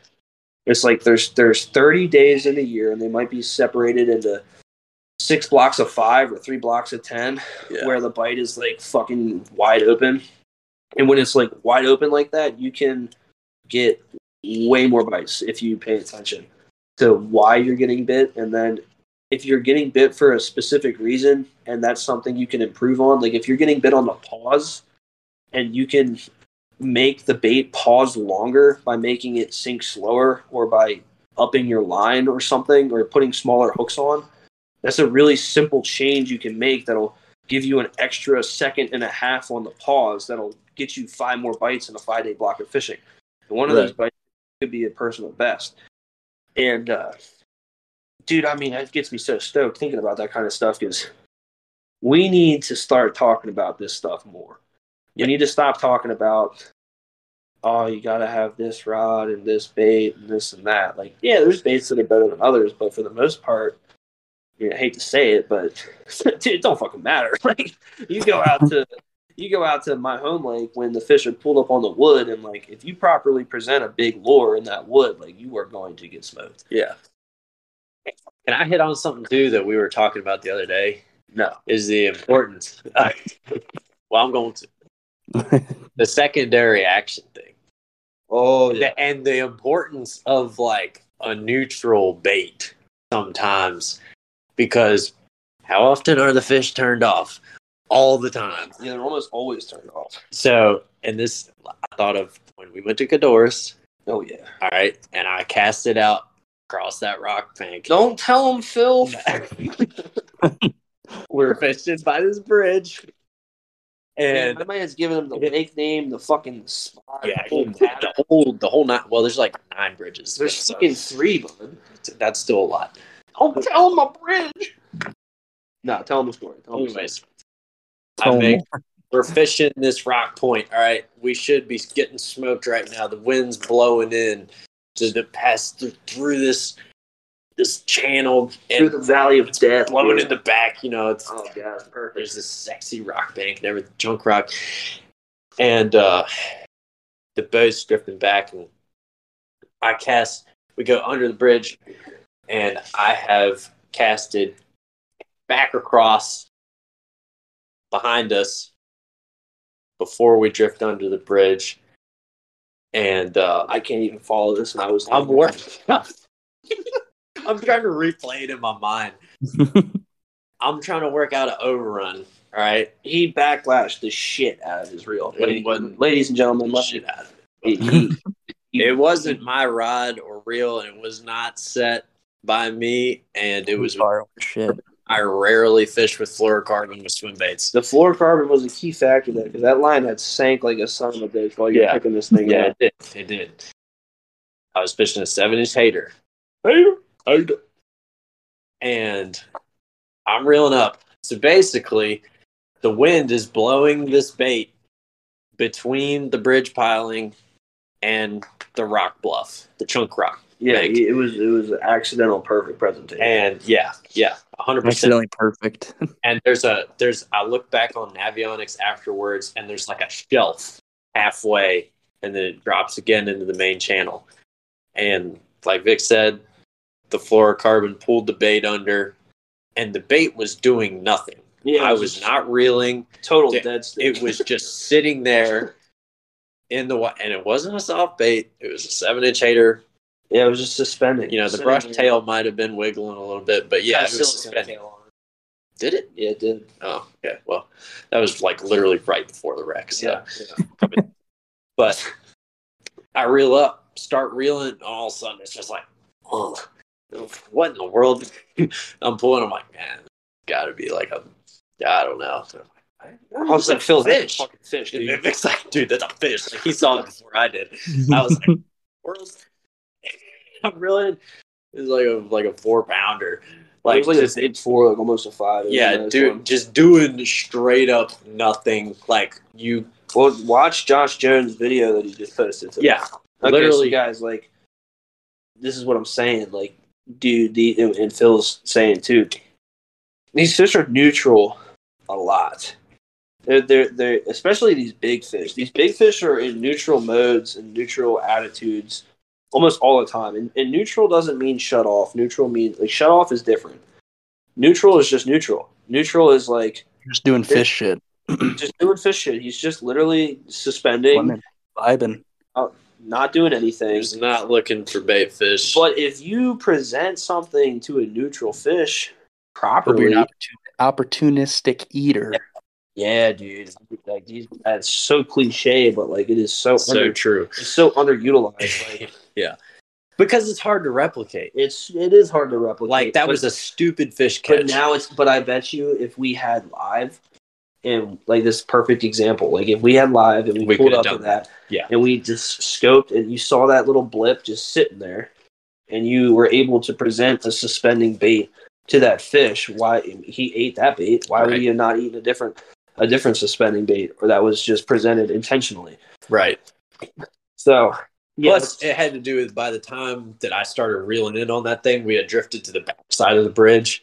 So I'm now presenting that bait at a new angle coming into the fish. I feel like he was pointed out towards the main lake, probably. we don't have any fucking idea. We have no idea. You know what's hilarious is we're sitting here making a fucking ten minute analysis about a fish that you caught on a backlash, bro. Yeah. So did you pick out the backlash before the picture, or did the line just cover it up on the No, reel? no, no, we, no, no, no. I'm gonna be 100 percent honest with you guys. We we posted that picture and that fish as if like we knew what we were doing. Yeah. We had no, that was good job, Phil. Way to get it done today. Really kept your head in the game. stupid luck. Stupid luck. Hey, I would rather be lucky than good. Yep, 100%. Sometimes. And then uh, the only other action we had that day, I totally whiffed on a muskie. Yeah, I remember that. Dude, Adrian, listen to this. craziest. I'll let Vic tell it. Oh, I'm not gonna tell him about your fucking your, your No, the tell people- because you watched it third person. No, I'll tell it. I'll tell it. It's just so sad. We're I, fishing. I, I know about it. Phil told me as soon as it happened. oh, dude. We, you know, I'll tell the people. It's a good story. we were fishing these docks and uh, throw. I was throwing a glide and Phil was throwing Chad Yates, Huddleston, Chuck, not Huddleston. I'm sorry, Chuddleston, Chuddleston at, at these docks and uh, and we were like just talking about like, oh yeah, there's like a lot of muskie in here. I'm surprised we haven't seen one yet. And dude, he's fucking reeling this bait in under this dock and it comes up to the boat and I'm looking in the water yeah. and there is like a 45 48 inch old gnarly dinosaur looking purebred because I Like right at the boat. Yeah. yeah you did make a shit cat Like I was in no man. So, so thing- the last two stories have just been involved around Phil's shitty casting abilities. look phil phil difference. yeah phil will make the wrong cast at the right time 100% and uh yeah this dude this muskie comes shooting out of this dock and like i'm like f- looking in the water and i just it just happened so fast. I, i've caught a lot of pike and a lot of tiger muskie but i this was the first time i'd seen a purebred tiger uh pure purebred muskie First time I've seen a real muskie. yeah i never um never really fished anywhere that has them until i started fishing this new lake and holy shit dude i mean that thing moves so fast. And i was like phil phil phil phil phil muskie muskie muskie and he's like what what and dude he literally dude i should he reeled his bait out of the fucking water Yeah, I, Yeah. I totally shit the and bed. and like, this dude looked this down, lost my mind. Like I've, I've I've heard this about muskies. I've heard that like once they decide they want to eat something, they're the stupidest fish in the world, and when they're not wanting to eat anything, they're the smartest fish in the world. Dude, Yep. this fucking thing swam literally right up to the boat. Phil took the water, took the bait out of the water, and the muskie looked at me in the eyes and was like, "Oh, come over, man." What the hell? hitting me in the back of the head. I I- dropped his bait back yeah, I start, screaming- I start screaming. I'm like, figure eight, figure eight, figure eight. He starts figure eight, and dude, this fish takes two swipes at his bait. On the second swipe, in like the third eight, it dude, it just just ate the back half of his bait. There's no hook in sight. I'm looking at this happening. I'm just thinking, oh, oh, oh no, dude, Muskie's swimming into the depths with the Chuddleston hanging out of his mouth. Yep. And like Phil just there was just nothing he could do. His line got tight and the teeth just cut through the plastic and it just pulled right out of his mouth. All while this, This is all happens in like five seconds. yeah, yeah, all while this is happening, my six inch paperweight is still is still in the water, guys. And I'm looking and I'm fishing this like sexy shad paperweight, just like pretty bright, and I can see it great. Water's like 15 foot of biz. I'm like, I'm like looking at Phil. I'm looking in the water. I'm looking at the muskie, and then I'm looking at my six inch paperweight, And lo and behold, it's like a foot and a half away from the head of this fish. and I'm going, nah, he's gonna fuck this up. And I just went chop, chop, chop, and that thing just turned on it and went and, and, and inhaled it. And then I immediately was like, oh no, oh man, 18 pound line, 48 inch muskie, just sucked it into his stomach. I'm like, what, what the fuck do I do here? I'm like, if I set the, I'm like, this is a, a slow motion. I'm like, man, if I set the hook, I'm gonna break him right off. It's gonna cut my line. So I just didn't even do anything. I just like reeled until it was tight, and I just let the fish start swimming. I was like, I got him, Phil. I got him. I got him. And he started. He like it was the craziest thing because like the the muskie did not know what was going on. Didn't know it was hooked. And then it like just started swimming back under the dock, and I'm like, all right, what's gonna happen now? and uh, pull it, it got you know it got wise felt the tension it like did like a little burst pulled out like four foot of line and it, it, it, was not happy at that point and it just sat there and just started shaking his head like a dog dude just wag wag wag and I was like, "Fuck, dude! I should have set the hook." and fucking dude just threw the, the bait right out of its mouth, and I was like, "That was cool." That was like the coolest thing I've ever seen in my entire life. Yeah, Vic just stays like cool as a cucumber. I'm like screaming, losing my mind. Like I literally have like one hand on my head the whole time. I'm just like, which I don't. Yeah, I think Phil Phil had his bait in the. I think he was figure eighting with a hand over his. I, I was. I actually was. Like I had a like a slight aneurysm. Like. all right, all right, all right. Enough fish stories. But anyways. Yeah. Um. Adrian, what, what what were you gonna say? No, I don't know. What, what were you gonna say, Vic? Um. I was gonna say, uh, what's up with you in, in, in 2023, my guy? well, um, gonna come out and see you guys. You guys are gonna be. I I I've posted about this twice now, but it's very vague, and people probably see the story and they're like, "What the fuck is, is he trying to be like homeless and stay with bait builders?" I don't but, know uh, what you were thinking. What'd you say? Posted that. You know, you said yeah. There, there's a couple people that you know, know about it, and they're like, "You, you could have gone about that a better way." Like that was very vague, and I'm like, "Yeah, probably could. I'm interested in talking to bait makers. I'm interested in sharing a night with them. I'm interested in sharing a bed with these Dude, Vic, Vic is Vic is definitely Alex Jones. Like that sounded so much like Alex Jones. there's gonna be there's, there's, there's gonna be bait makers, and they're gonna be coming from space, and these bait makers are gonna be wearing tinfoil hats, and they're gonna come down. They're gonna they're gonna have shag glides with brush tails in them. They're gonna be telling me that there's an ulterior dimension, and they're actually the first person to make the brush tail glide. I'm gonna be looking at them like they're crazy. Like I didn't get vaccinated, but of course, you know they're telling me vaccines are good for brush tails, and I, have got an ulterior weighting system that doesn't even use lead. It uses only gravity and uh, gra- and alien uh, life forms. And and look, Epstein. I, have been talking about Epstein for 12 years now, and, and yeah. Um, Phil's parents definitely heard all that, and they're like, "What the hell is going down down there?" they're deep sleepers, dude. That's got to be like a sound cut. Yeah, yeah. I'm gonna screenshot what time that was so I can cut that and put that in a new recap. No, that's gonna be. Dude, there's literally spit on my phone. Well, I was Alex Jones is a spitty guy. I know. um, but uh, anyway, back back to the building thing. Um, Scales and Tails is gonna find some find some builders and uh, gonna do do a little do a little tour throughout the year and um, justice on that. What? What'd you say? I was talking to Adrian. What'd you say?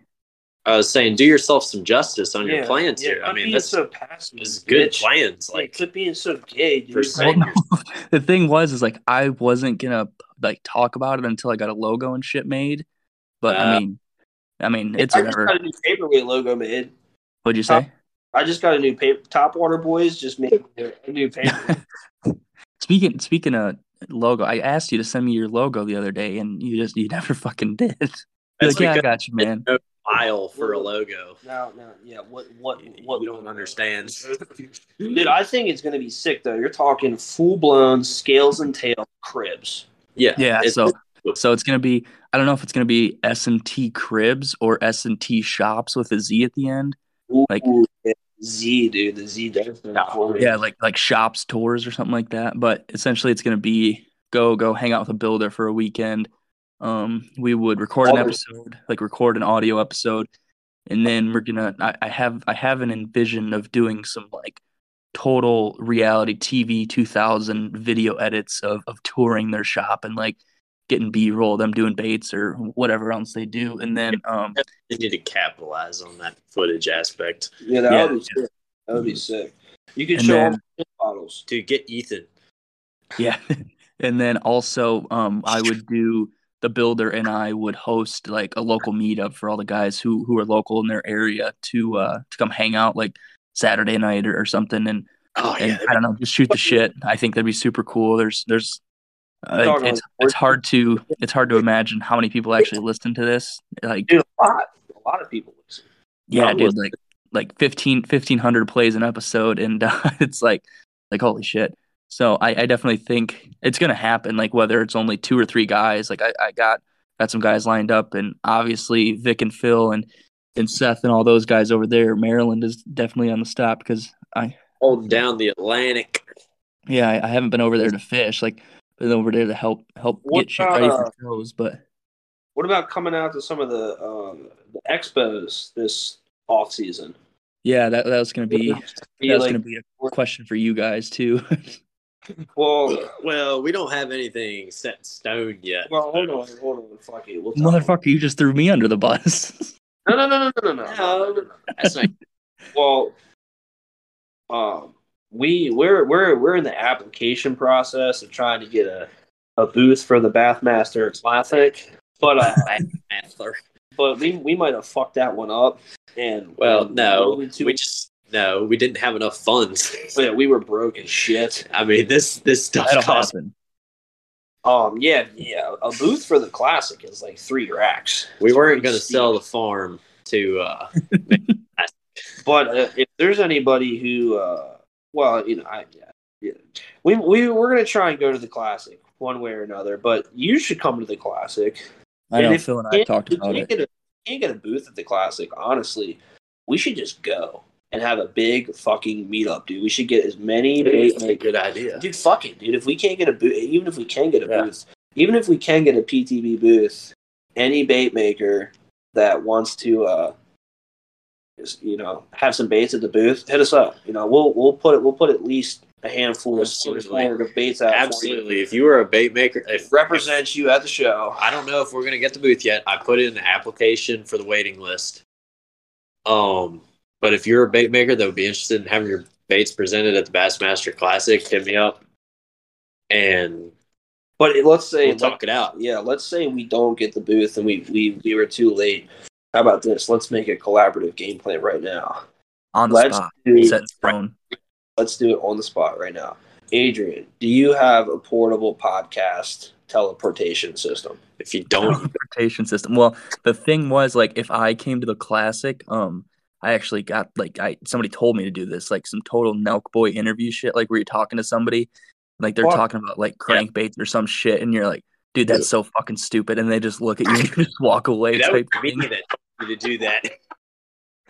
It's like, dude, that rigs, that's super fucking. Yeah, dude, what the fuck are you talking about? just just pull pull like pull the uh the big paperweight or just something out. Like you you tell me you don't fucking fish this thing right here? Like you don't know what this is? Are you you stupid, dude? Like what the hell? So, me- meanwhile, Homeboy's got like 18 tournament wins on his home state. He's an absolute fucking stick. He's just He, like, he actually fished the classic. He just he just got eliminated day one. he's, he's in the back. He's it like, was actually Kevin Van Dam all along. dude, uh, you want to hear? I got a, I got a, I got a funny bit about Kevin Van Dam. Oh man, do we do we have time for a KVD? We uh, always have tidbit? time. Adrian Yeah, said, yeah, yeah, we're good. He's full of fucking shit. We Yeah. got, we got three teams. You don't. left. You have no idea how long Vic and I can riff once we get going. Okay, so this is this is Kevin Van Dam and his opponents circa 2004 Bassmaster Classic. I haven't even heard. when did he Was win? that was that his first win or second? I, I, dude, I to be honest with you, Adrian, I completely made that date up. I don't. Oh, I, because I think it was like 2000, 2005 he won. I think he won back to back. I don't remember what years though. 2003 It was- to six. it was okay. somewhere in there. It was in the era. Let's say it takes place when Kevin Van Dam won for the first time. Okay. We're gonna start off with the boater interview with Kevin Van Dam. He goes, he goes, Mr. Van Dam, you've had a tremendous tournament day today. What do you what do you think attributes for all your success? He goes, Well, you know, I just figured out, you know, I take the square bill and I just reel. I just reel real damn fast. And, you know, I just I just figure if I just reel real fast and put the bait in front of the fish, you know, they'll bite it. And well, God by golly, I'm having a good day on tournament day today. And Minnesota taught me a lot about, or Michigan, wherever the hell Michigan. I'm from. Michigan taught me a lot about uh, fishing for largemouth, and I'm just just blessed that today's working out. You, You know? Typical, typical Kevin comes out right, but then they go behind the scenes and they ask some of the competitors who got their ass whooped, and they're just like, "Man, I just don't get it, man. I mean, we see Kevin out there, and man, he just reels so damn fast. I'm, I, I'm out there. I'm throwing a I'm throwing a spinner bait, and I'm slow rolling. I'm throwing a crankbait, and of course, you know, I'm slow rolling like you're supposed to. But man, Kevin, Kevin, he just re- man, he just reels so damn fast. Or Greg Hackney. I mean, I. I can't I, I can't figure out why he wins so Fun. damn long. You know, if I tried to reel that fast, I'd have a tennis elbow by two o'clock. I guarantee it. Fucking they're, they're all they're all just like I mean it was really like this though. They were all like blasphemous for a while. They're like, man, I, I gotta tell, I gotta give it to Kevin. You know, I go out there and I might make 500 casts and he'll make you know 5,000. I can't figure out why he's catching more fish than me. He just he just reels so damn fast. Spinner, spinner bait, jerk bait, crank bait don't matter. He just man, he just reels so damn fast. I watched him. He made he made six casts. So I just got my line in the water. I couldn't believe, I couldn't believe uh, the way he was catching fish, but man, I got to hand it to Kevin. It's just so talented what he does. He just reels so damn fast. and then uh, everyone else started reeling so damn fast, and like Kevin stopped winning. Dude, you got to think too. Like that was before That was Like, before anyone the knew. fastest gear ratio was like what six eight or something back Dude, then. isn't, Probably. it, isn't it five four. Isn't it crazy how like that made such a like Now we got the giant impact? now we got the remote rocket. Dude, reels reels have come so far so fast. Like looking at like reels from like 2007, you're like, what the Oh, fuck is that thing, dude? Not dude, what remotely you close. crazy reels. Did you ever? Did you ever see the Ardent flipping pitching Yeah. reel that had the button. But that had the button and like On the the, side. no no no no similar concept, but the, it was an Ardent reel, dude. The thing weighed like six and a half pounds.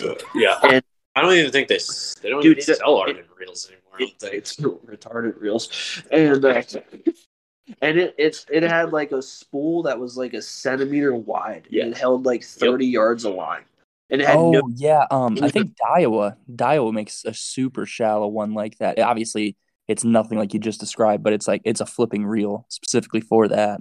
Dude. This reel was insane. Yeah, this was this honestly- was born and made in Florida. I, I honestly don't understand how it's not a big thing right now. Like this this should be redone better, but it's like because it only works in Florida. no, we're there's no market for dude. it. I would use it for snakeheads like out the ass, dude. It literally, Adrian, it didn't have drag. It didn't have the ability. Yeah, it was just like, no Yeah. draft. You're just ripping them off.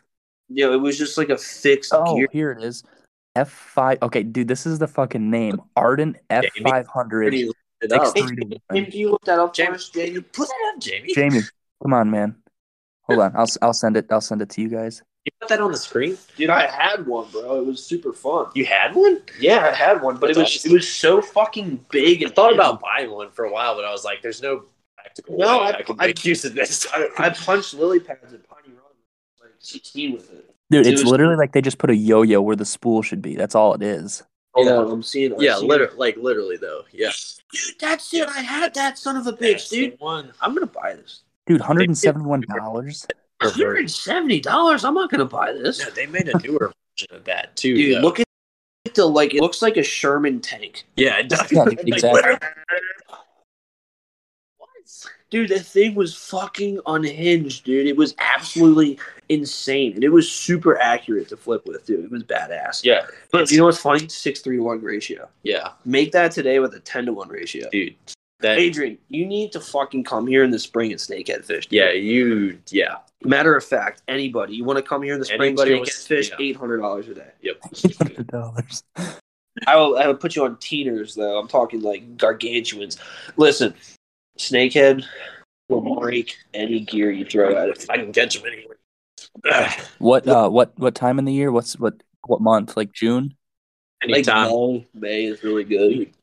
April, late April, May, June. I'll wait to tell you that later. That's What? What are you gonna tell me? Little side tangent about snakehead. Ah, fuck them, please. Rappahannock. Phil Phil's on team dogfish.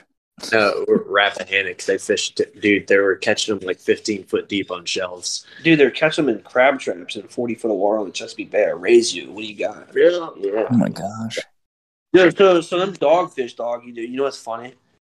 they're both in. We're at the point in the show where we're talking about dogfish. Phil's Oh, like, or Vic's like, I've seen these memes, but I never thought I'd be here. I've, I've I, I can't. I, I You thought you were going to avoid the trap. guys, I'm, It always comes back I'm, to I'm right there, dude. I'm in it. I'm in the dogfish. dude. They're dope. Do the dogfish break here, or are they like? They can. Get, oh, Phil, I'm not talking to you. I'm talking to the dogfish master, Adrian. Uh, I don't know. Maybe. Phil Phil Phil watched a couple snap 17 pound tests like it was nobody's fucking business. Okay, okay, well, hold bro, on. bro, bro. You 17 were pound. retarded for fishing Hey, don't 17. use that pound- word. That's offensive. Sorry, you were special needs for fishing 17 Even pound worse. copolymer. Yeah, I'm gonna. I'm gonna say, my guy, 17. 17 pound copolymer, and I told him like, That seems I'm like, dude, what are you doing? I was fishing eight pound braid, just like. You say them you're fishing eight pound braid? No, 80. Yeah. So let me ask It you. was. Let me ask you, Adrian. If you had the opportunity to go back in time, would you use 17 pound line again? He Yeah. probably would. Oh my He- god! He wouldn't Dude, listen. Dude, stab you in the neck. with this this kid knife. is like. Dude, okay, so I I I only hooked a few because I was letting Phil, you know, have the full Michigan experience. Mind you, every time Phil's came here, he's caught fish, right? Right. And dude, I don't know how many fish Phil fucking casted at, and we'd be watching it. It'd come up, nose his bait. We'd hop it one time, fucking fish turn around, swim away. dude, Yeah, there's a lot of fish in that little that tiny area. bro. Like it's ridiculous. it was cold that morning though. Yeah. Yeah, they have terrible vision. Sorry. Vic's, Stream is unbelievable. Vic's pissing right now, really strong, really well. He's But I think I think dog or um, snakehead would be a lot more fun to fish for because it seems like they actually fight. Well, a dogfish actually fights, but when you're catching them like we were, like flipping to them and stuff, oh they yeah, just no, freak out whole and just different pull them right out of the water. Yeah, it's a whole different game. Dude, Phil, do you remember when we called that giant snake head?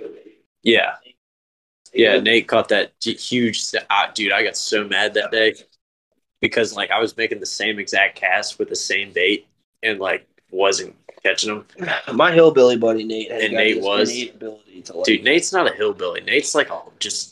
I don't even know what to call it. a special breed. I know hillbillies. Nate's not a hillbilly. He's What is- a Maryland. He's a crab. Maryland Hicks are not like any other Hicks you've ever met in your whole life. They're a special mix of ghetto and hillbilly and just general degenerate, all mixed yeah, together. that's my buddy you're talking. beautiful. He's buddy too. Beautiful combination. He sends me TikToks every morning. Uh, That is his TikTok time. yeah, next is six o'clock. You can count on it. But uh, yeah, yeah, he was, dude. Nate was on fire that day. We're talking. We caught like two fish. No, No, we caught we like caught way more than two fish, No, we dude. caught like two fish all day, dude. No, we didn't. No, we caught like two fish. We got like fifteen. Listen, Adrian,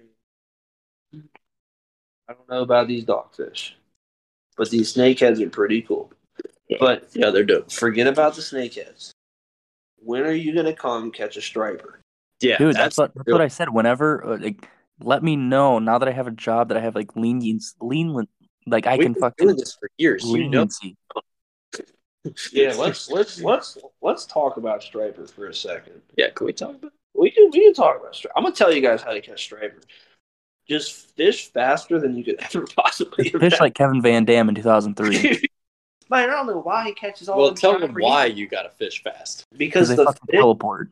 no, the fish, yeah, the fish is so fucking big. It's so fucking fast that like, No, that's not what I'm talking about. what are you talking about? I'm talking about what they do in the lake, Oh, well, how they act. they're like schizophrenic meth heads. Yeah. and it just don't. The thing with the striper is they're kind of like a, a open water pelagic muskie that doesn't eat giant shit. Like striper eat big stuff, but like a, a like a fifty inch muskie will eat something half its size, Well, no, or right, eat something a third its size. We're talking about catching striper in landlocked lakes. Yeah, yeah, yeah. yeah. We're not talking about the bay. We're not talking about you know. It's Rivers are totally different too. yeah, rivers are different. this is landlocked lakes with no current. Catching stripers in lakes with little to no current and only wind current. Yeah, they're basically like an open water pelagic meth head that doesn't like to eat big steaks, likes to eat like average size steaks, um, or small steaks occasionally. But like the problem is they just fucking sit in the same spot or in the same area, but they do like these big circles. Like they like patrol these big regions. Like they could be on a flat, and they could be like running up and down the flat, or they could be on a Uh-huh. and they could be doing like this like big oval oval or circle or whatever they're doing like on this point and like i'd say like 90% of the casts we make to them like you're not even around fish i was like, yeah. like you need to you need So to there's there's two methods. yeah You either sit yeah sit on a and wait. known feeding flat, feeding flat, and you just cast Yep. all day and Yep. wait till they come back through, or you gun around the lake at Mach five, yeah you fish the entire lake cast every second. it's it's it's horrible it's why i stopped it's why i gave it up It's why I gave it terrible. up. It would drain the lifeblood. It- it's like it's weird because it's like it takes a lot of like sixth sense or ability or and also takes like nothing at the same time. I lied. There's a third way. There's the trolling. You control. You, You can control You for control. Trolling is the, the thing that sucks about stripers. It's a lot easier on you. Trolling is probably the only actual way to like really mm-hmm. consistently target them Practically. practically. But there's so many opportunities where they pull up on flats, points, creek mouths, or it breaks, where you can really whack them that But way. when you get that glide bait eat, it is so gratifying. It is insane. Just Oh. What's hmm. crazy about a striper is that thing will move 20 foot up off the water column to eat your bait a foot under the surface. Yeah, dude, that's like some lake trout type type stuff right there. I, I think, dude, okay, where, speaking of lake trout, where can we meet, like, in the middle of the lake trout fish? On the ice this year. Mm-hmm. Probably New York. I don't. I think New York has lake trout, Lake Yeah. Superior. there's actually Dude, I want to catch a lake trout. there's somewhere there's a place in Virginia that has lake trout. Shut the fuck I'm not lying. Are they big? I don't know. I'm kind of a size queen. I know. Dude, like you can we can go to the spot up by my house and catch like each of us could catch like seven or eight in a day. Like it's fucking crazy. I- we saw one off the pier that Really? summer. Yeah. Dude, hey, can we, can we, um, can we run uh, four wheelers there Oh yeah. on the On the ice? ice? Oh yeah. Because Nate got two Dude, they run like F four fifties on the ice. Oh, damn. We can just take the Tundra on the Tundra. yeah. Sick. Yeah, we should do some ice fishing, dude. This, Yeah. this, I this is a big, big fish everything preach right here. But like, my God, dude, my guys, like, go, go fish for some perch, man. go, Yeah. go, go fish for some bluegills, some crab, Yeah. and some perch, some walleye. Have fun. Holy shit, dude! You just like learn so much just like doing stupid shit like that. Like, but we should go whack some perch, some mondo perch through some ice. It's oddly addicting to fish through the ice. yeah, it is understand for it. some strange reason. Vic discovered Deep Creek ice fishing last winter. Yeah, it's pretty. It's pretty goddamn cool. I think it's because you can get exactly over top of a deep water spot with a really like small light bait that makes it so fun. Like if you were in a boat trying to do that with like a sixteenth, Yeah, it'd be like micro jig, it'd be like, oh my god, you're in Yeah. a spot like it would feel like you're beating your head against the wall Yep. sometimes. You're over top of that hole and you're like, oh, I'm three foot off this rock. I'm gonna move over three foot and get perfectly on it. Yep. What um, Adrian, I I, I gotta I gotta talk some shit real quick, bud. Yeah. You, you gonna catch a fucking six and a half pounder this year? Or, are you Are you gonna crack a Michigan seven? you gonna you Not gonna get? down here. Back at home maybe, but not down here. To do Well, you can't. is get a truck, Yeah, a yeah. small truck, whatever, a 4Runner, for four. and get you some kind of boat. Dude, Yeah. the pro- there's like no like the problem here is like it's all farm ponds, but like not really farm ponds, just irrigation ponds. Like the big the big lake or like the big fish lake that I Yeah. That I caught those big fish on the TK in the springtime. It's it's tiny and like everybody fishes it and you got to fish out there in like April, like when the water's like just hitting 40 degrees and like that that's like your true shot to catch a big one before you know everybody fishes this fucking lake like it's like in the summertime when it's so busy you'll park and it takes you like an hour to walk back to the boat ramp to go get your boat Really? Yeah, yeah hold on i'll send it i'll send it to you vic situation. You need to move. you got to you got to back you got to back into the boat ramp off the main road Oh, Yeah, well, fuck, man. You got to get out of that state. Grab your girl and go, dog. no, just get back close to the main lake and get a main lake boat. yeah i should just yeah well i'm we're gonna move back home probably in the next two years Ridiculous amount of water. Yeah, yeah. which lake is that? Michigan? Lake Michigan? Lake Michigan. Lake Michigan. Now, isn't Michigan like the state of 10,000 lakes, or is that on That's there? Minnesota. That's Minnesota, but we, we I think we have just as much. Vic, look at that! Look at that pen I just sent you. What'd you say? Look at that pen I just sent you on mess or on uh, text message. That's that. This is that lake I'm talking about, and like you can see, so the park right there, and just to the north of it, that little strip is the boat ramp launch. I'm really, I'm really, sent it to you. really digging this glide you sent. Uh, I sent it to you. I, the the the map I'm talking about. I sent it to you personally. I didn't send it to the group chat. All right, everybody. If you wanted to know where Adrian is fishing, I've got the And coordinates. I've got the coordinates. No, it, um, so this is like the big. Oh, okay. This is a small lake. That's yeah, where he John John B used to come up and fish this lake all the time. Well, damn, son. It is Yeah. small. It is like it's like a big ass bolt. That's that's how every single lake here is. So if you if you scroll up to the north side of the lake and you see that uh, that Boulevard Road, we were all the way back there, and that's that's where I cracked the big. That's where I cracked that five nine this year on the TK Now, what you need, by that Remington Park. you need live scope. Well, that's And the you need- thing. like, yeah, that was that was the day I blew my baby paperweight up because we were trying to live. Well, I was trying to live target or live scope the fish, and I went to go cast the baby paperweight, and I knocked it off a uh, a talon because I'm I've never fishing a boat, let alone one with talons. So I just no, I busted that bait on it. I will always recommend situational awareness. with Oh, my god, dude! Yeah, I mean, the real question is: Are you gonna are you gonna fish with Will this upcoming season? Yeah, that, that's that's the only person with a boat. So yeah, I don't know if he was in jail yet or like. no, not yet. Okay, uh, that's good. well, you know, I haven't heard from him in a while. it, it's kind of like I was saying, though. Like, realistically speaking, unless you have all of the technology to coincide with another, there's really only like 20 to 30 days a year you actually have a chance at catching a giant. oh, dude, this this kid has everything on his boat. Like he's got everything. It's So that definitely helps.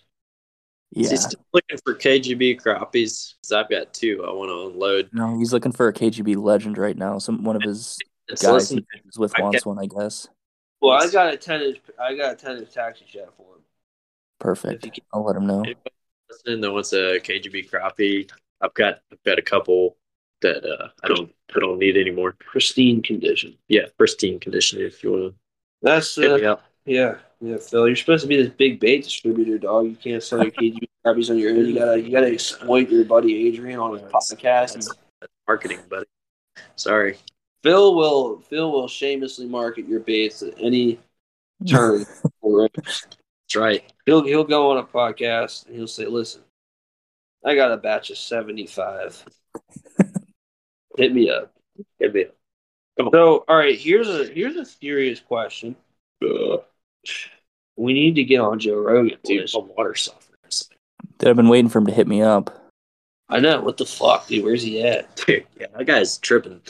You ever listen to him talk about fishing? It's hilarious. He's like, you know, you get a, you get a, you, you get an innate natural response to fit. where Man, I am providing. Dude. I, I'm gonna survive. And he's like, it's just so crazy because people now they Yeah, he fish. comes at it from the hunting Yeah, aspect. And they let like, him they go. let him go. Yeah, was fuck- Vic? What episode was that? Do you He would- remember? Oh, I just listened to that one today. Which one? He's he talks about it on a bunch of them.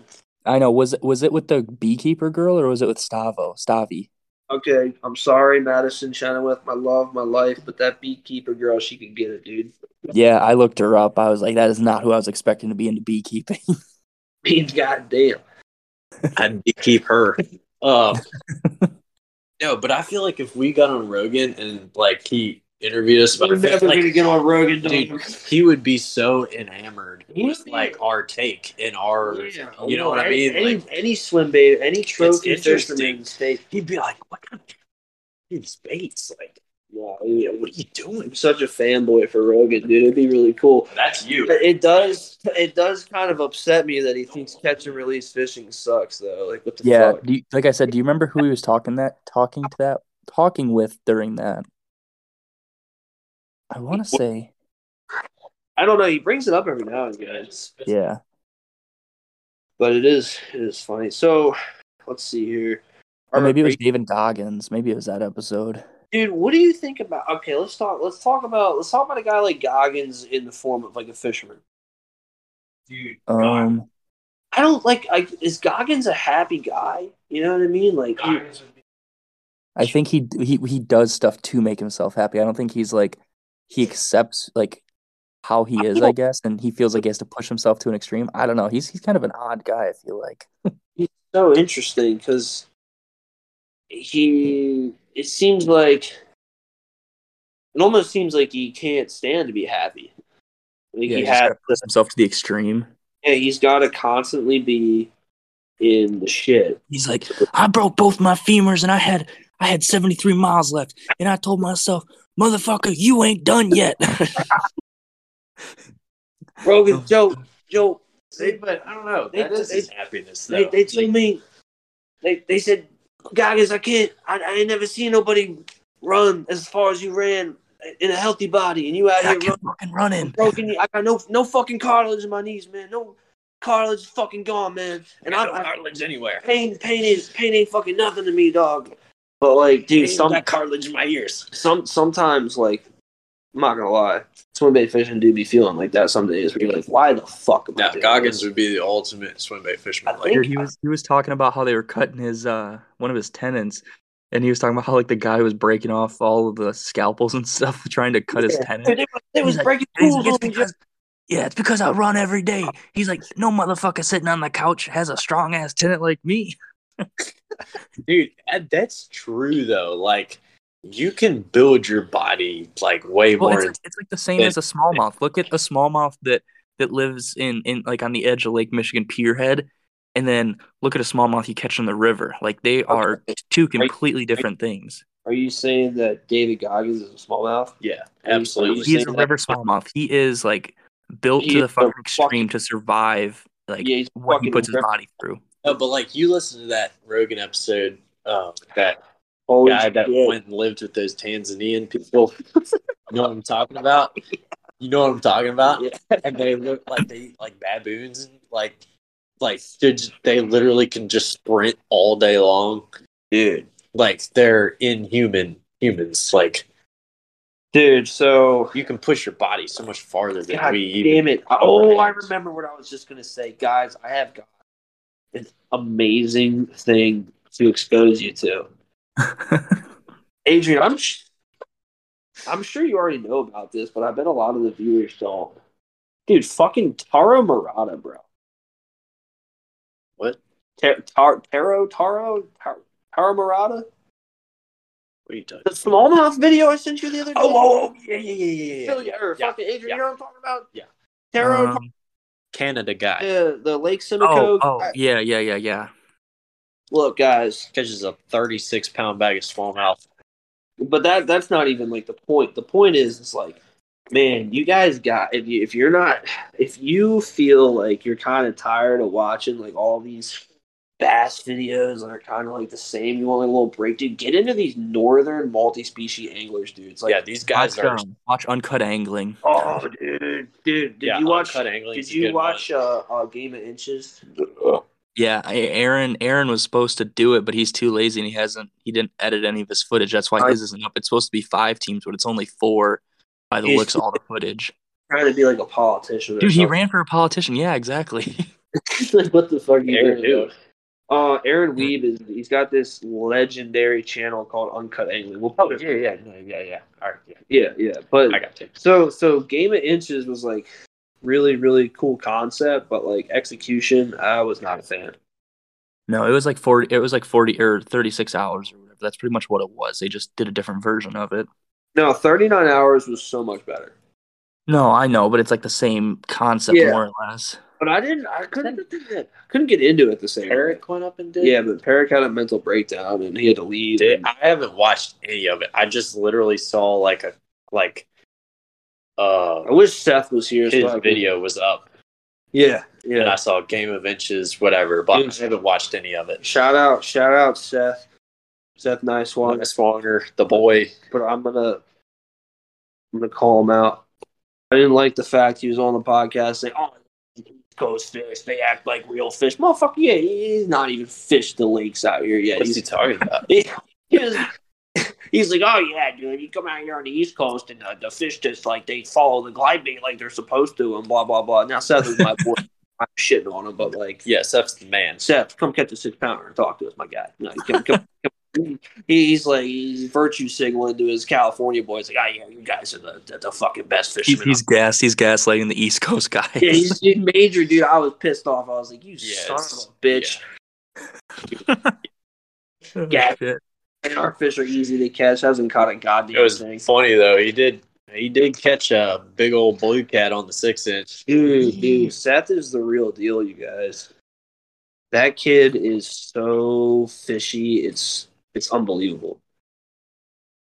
I mean, when you're like, Are you being sarcastic? no, I'm being hundred percent I couldn't tell. No, no, no, no, no. Seth is like got the craziest ADHD brain ever, and He it, like, does. it like makes the bass fishing so on. He's the only guy that I've seen out ADHD Vic on the phone, and it literally pisses Vic off.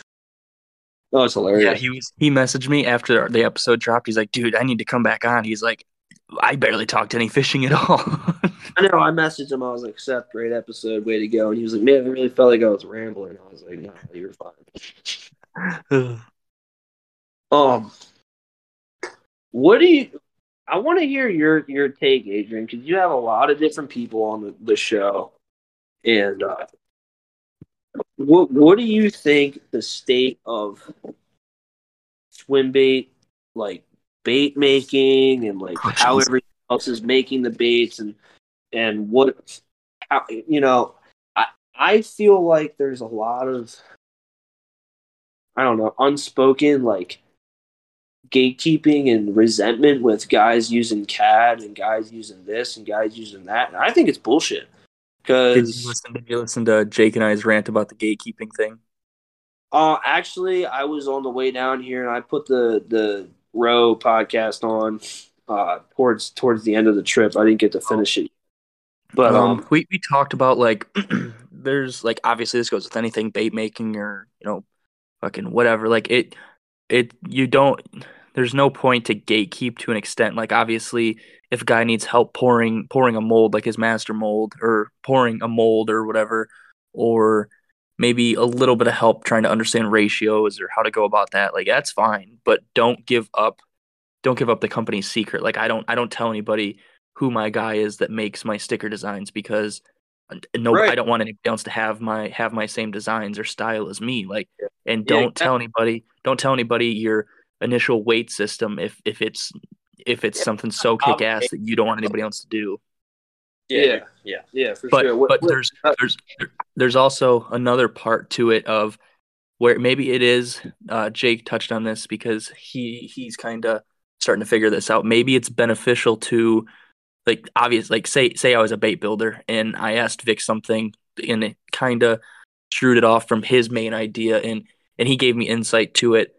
And then you know uh, a year down the road I come back to him. I'm like oh dude like I remember you saying this and I've been doing it. I've been tweaking it and this is a little bit more effective for XYZ and so it like helping can come full circle and help you become more efficient to an extent but you don't want to just give everything away that makes your brand yourself like Well, it's yeah. weird there's there's a lot of it's touchy, but It's a fine line. Yeah, it's a fine it's a fine line for sure. Like I wouldn't tell somebody who just randomly asked me how to do this or that.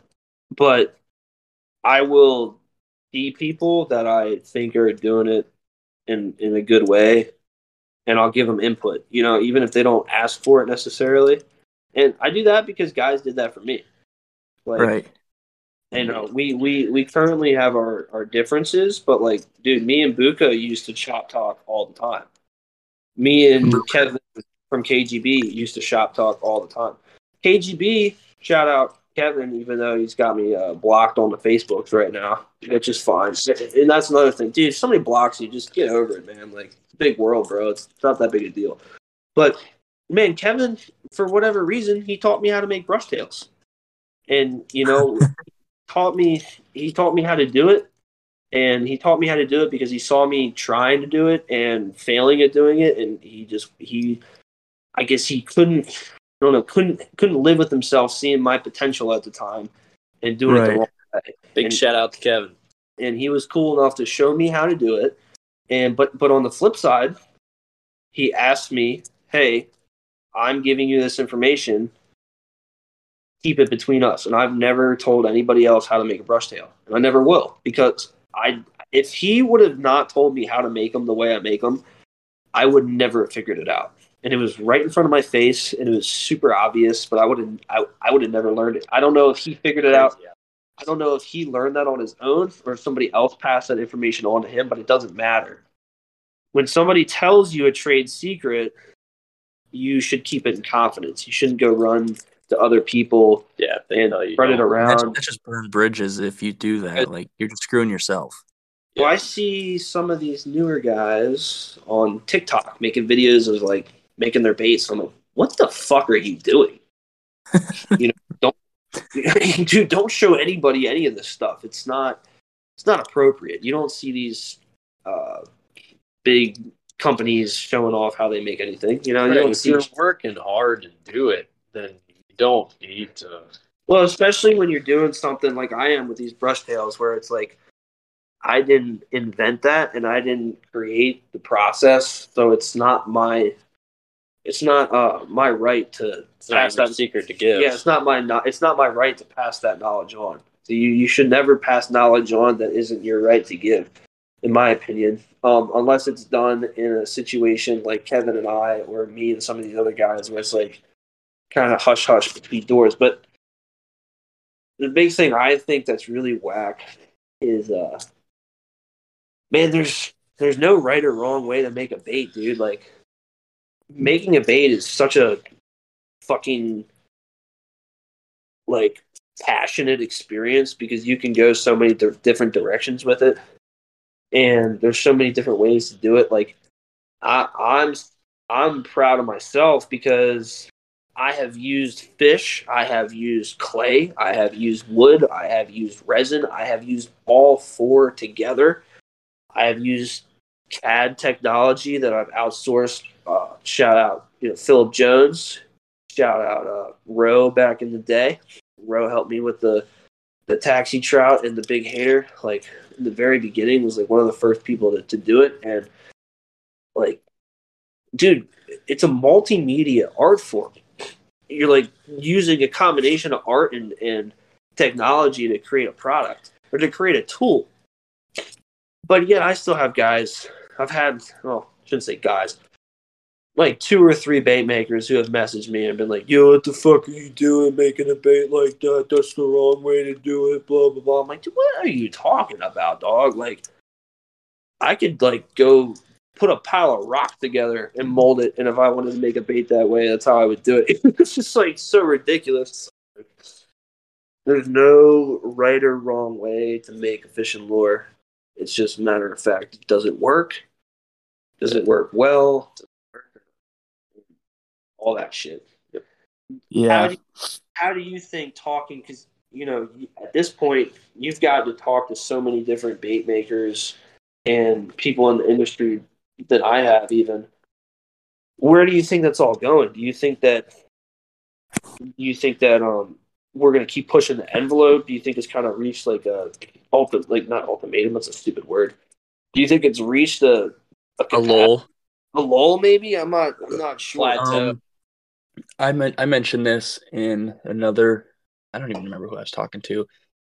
I think not necessarily a lull, but we're at the point where guys have baits that they think are best for for their style and stuff, and then somebody comes out with something new, and people aren't keen on on trying it, or I don't know. It, it's super weird. Like there's innovation out there, but the, the baits might not look the best, or it might just be a super fucking weird concept. Like imagine being the guy who was like, oh my gosh, at Garmin, and like, oh my gosh, what if we made this thing that was like a live view of the fish in front of you? Everybody's like, what the fuck are you talking about, dude? Like that's never gonna happen. And right, right. this guy, this guy obviously did something to to put it in people's head that like it's a super good idea, and I think that's the same thing that's going on now. But I think there's so many, so many guys that are doing the same stuff, like the the the guys who have been doing baits for a year or who have been established. They they are kind of trying to push the envelope with with glide baits and stuff, and trying to make them do more things. And even like it's also hard because builders who do it for for like their their life, like it's their job you don't necessarily have time to to design this new shit. Like you got to worry about doing, you know, two drops a month to be able to pay for everything. Yeah, that's, just to that's be able to keep pouring baits. Like you don't have time to to to renovate or you know do new shit. Like that takes time, and if And if you if you need money, like you have to be pouring baits all the time to to keep up with your bills and shit. Yeah, that's that's that's a very true statement. Like for me, Extremely. like dude, man, like okay, when I made the rat, bro, dude, I thought this rat was gonna take the world by storm, and I'm like, man, I got cool body shape. Like my, for those of you don't know, my rat has got no uh, weight in it at all, and it's only keeled and buoyant and, and balanced by um by the, the the body shape and the design and the lure and the way that that works in the water. And uh, what I thought was like, oh yeah, I'll make this rat and it's got no weight in it. Um, I can get away with a little bit lower like buoyancy and make the resin a little bit harder and, and make it have a little bit more unique knock because it's got no weight in it to hold it down and sink it further. And uh, I'll make this cool shape and then I'll make it all like hairy and you know, you know, looking and everything. And Zombie. dude, put all this time and energy into it, and then nobody bought it. It's just like what the fuck? I sold like three of them. I still got like six. Yeah, if you want some really badass rats, Yeah, dude, they, hit they up. worked. Like I, I've- I've, caught fish on them. Vic's caught a ton of fish Dude, on I've them. caught multiple twenty-six pound, twenty-seven pound bags of these things. Yeah, like they're like, I mean, or I would say like they work great, but a lot of rats work really good. This rat is one of those that works really good. I'm not saying it works better than any other rat, but I like it. But yeah, dude, it's tough to like try and push the envelope because there's a lot of risk Yeah, exactly. and a lot of fucking money, dude. Like people don't realize, man. I mean, it, Adrian, how much do you think a mold costs to make? Do you oh, know? Oh, dude. So, so the, I, I was talking to somebody else on the show about this. Like, people don't understand. So, so you make your mold, awesome. You have to figure out your ratio, and you're more or less pouring, we'll say, fifteen to twenty baits of resin down the drain until you figure out that ratio. At least. Like, that's that's a lot of fucking money, and that's a lot of time too, dude. Yeah. Like, oh, Yeah, I, I to to make to make a mold, fuck. You almost like you almost I'd can't- probably what what is like five gallons of silicone, like ninety bucks probably. five gallons of silicone is like two hundred and fifty bucks. yeah, Oh, geez, yes, fuck. Like I can, like you can make, you can make a mold for like about 40, thir- 35 to seventy five bucks, depending on, or even more than that. Like some like for okay, like this is I think this is a big reason why we're not seeing a lot of like eleven to thirteen inch baits getting made right now, is because making an 11 to 13 inch bait is a very very expensive process and it's because an 11 to 13 inch bait dude you're looking at a hundred to 160 dollars a mold. And for me personally i'm looking at between you know as few as four and as many as 20 molds to get to a finalized product depending on how how dialed in the concept is going into it. Like okay like i've been working on my 12 inch taxi for years. We have made so many different fucking variations of that thing, and I mean, I, I would I would say like leg- legitimately there is probably ten thousand dollars tied into that bait in research and development, and then probably another you know three or four hundred hours of man hours. And there's like what, only like twenty of them out there. Yeah, I mean, I've made like a hundred of them, you know, testing and everything like that. But I've only, I've only maybe made like twenty of them to like my boy Alex Green, Georgia guy, uh, and, and, and his buddies Ryan. and stuff. Yeah, some some homies. Out of Testing. Cali.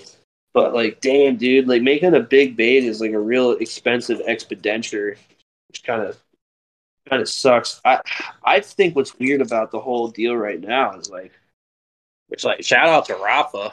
yeah, Rafa's pushing the envelope. He's one of the only guys that's still doing that big bait thing. Yeah, him and uh, Colton uh, Colton Green, Green, with the yep. Moby. Greenleaf Yeah, making Moby. that. Yep, the Moby making that big uh thing's dope. jab thing's badass as fuck. Yeah.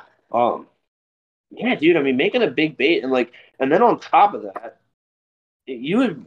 I mean, maybe the viewer would be surprised, but man, I don't think that there's more than like 300 customers out there that want to buy a bait that big. At any given, like literally, like you're thinking big? there's like dude, there's there's 50 states, right? So how many? no, I'm talking like how how big of a bait?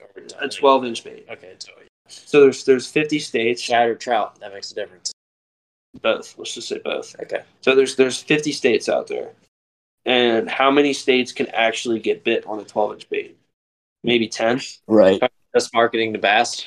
Bass or striper. So striper, you add another five. If There's you, not if that many you add that in want striper. musky, you could add in a lot But of musky guys are behind the curve, dude. Musky guys don't know about this So true. yet. It's- Musky guys are fishing one piece sliders and stuff. Musky guys are still fishing fucking black dildos with double X trebles on them. Yeah. in a way that almost works really well. But the thing with the musky guys that's that's cool is like they've got a, they've ballgame. got like a curved black dildo, they've got like a straight black dildo, they've got like a bent black dildo. They've got like all these. They got one that pops on the water, Yeah, they've got top water black dildos. They've got like bottom one black- piece gliding dildos.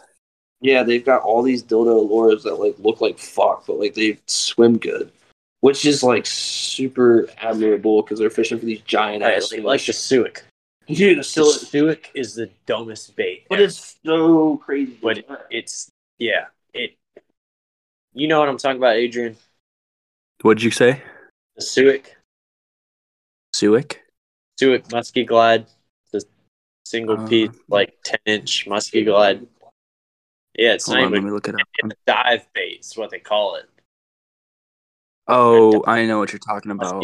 diver. It's got like a flat bottom and it's got like a metal lip tail thing. Yeah, the metal lip on it. Yeah, Basically, the a high glide, impact thriller nine inch. yeah, it's a glide bait before glide baits for glide baits. Basically, I don't know a jerk bait, glide bait thing. it's nothing. It's weird. It's yeah, bizarre. It's, but- It's like a rip bait, is what it is. it's, Yeah, it's Suick. but muskies have hammered it for like what 30, 40, 30, 50 years, years. yeah, Yeah, I don't know. Sixty fucking years. They hit it. That's the reason it's still sold in sporting goods stores. Yeah, it's got like a dead action. It's like, It, it's dumps muskies, down and muskie, muskies kill it. Um, Muskie muskies are still like stuck in the seventies. Like all that shit is like total fucking nostalgia lures. Like when you go and pa- when you buy like those those little uh cards with like the old fucking like 50 style lures on them, like from the 50s. Half of them are Yeah. still in use today in the muskie world. But I think that that's like super admirable because I think I think that I could take any of the baits that I have and make them look intentionally extremely crude, and they would catch just as many fish, Right. which is stupid. You know, like it pisses me off that that is like a reality. but like the musky guys are so. The mus- Phil's trying to like press his lighter down. Mush. and- my strong hand. can't do it. Um, yeah, the musky guys are Physical like therapy. so intentional with why Physical they therapy. I'm serious. why they do shit, which is cool. Yeah, they're very methodical and shit. League of their Well, they make all these baits that are like really specifically designed to only do one thing. Yeah.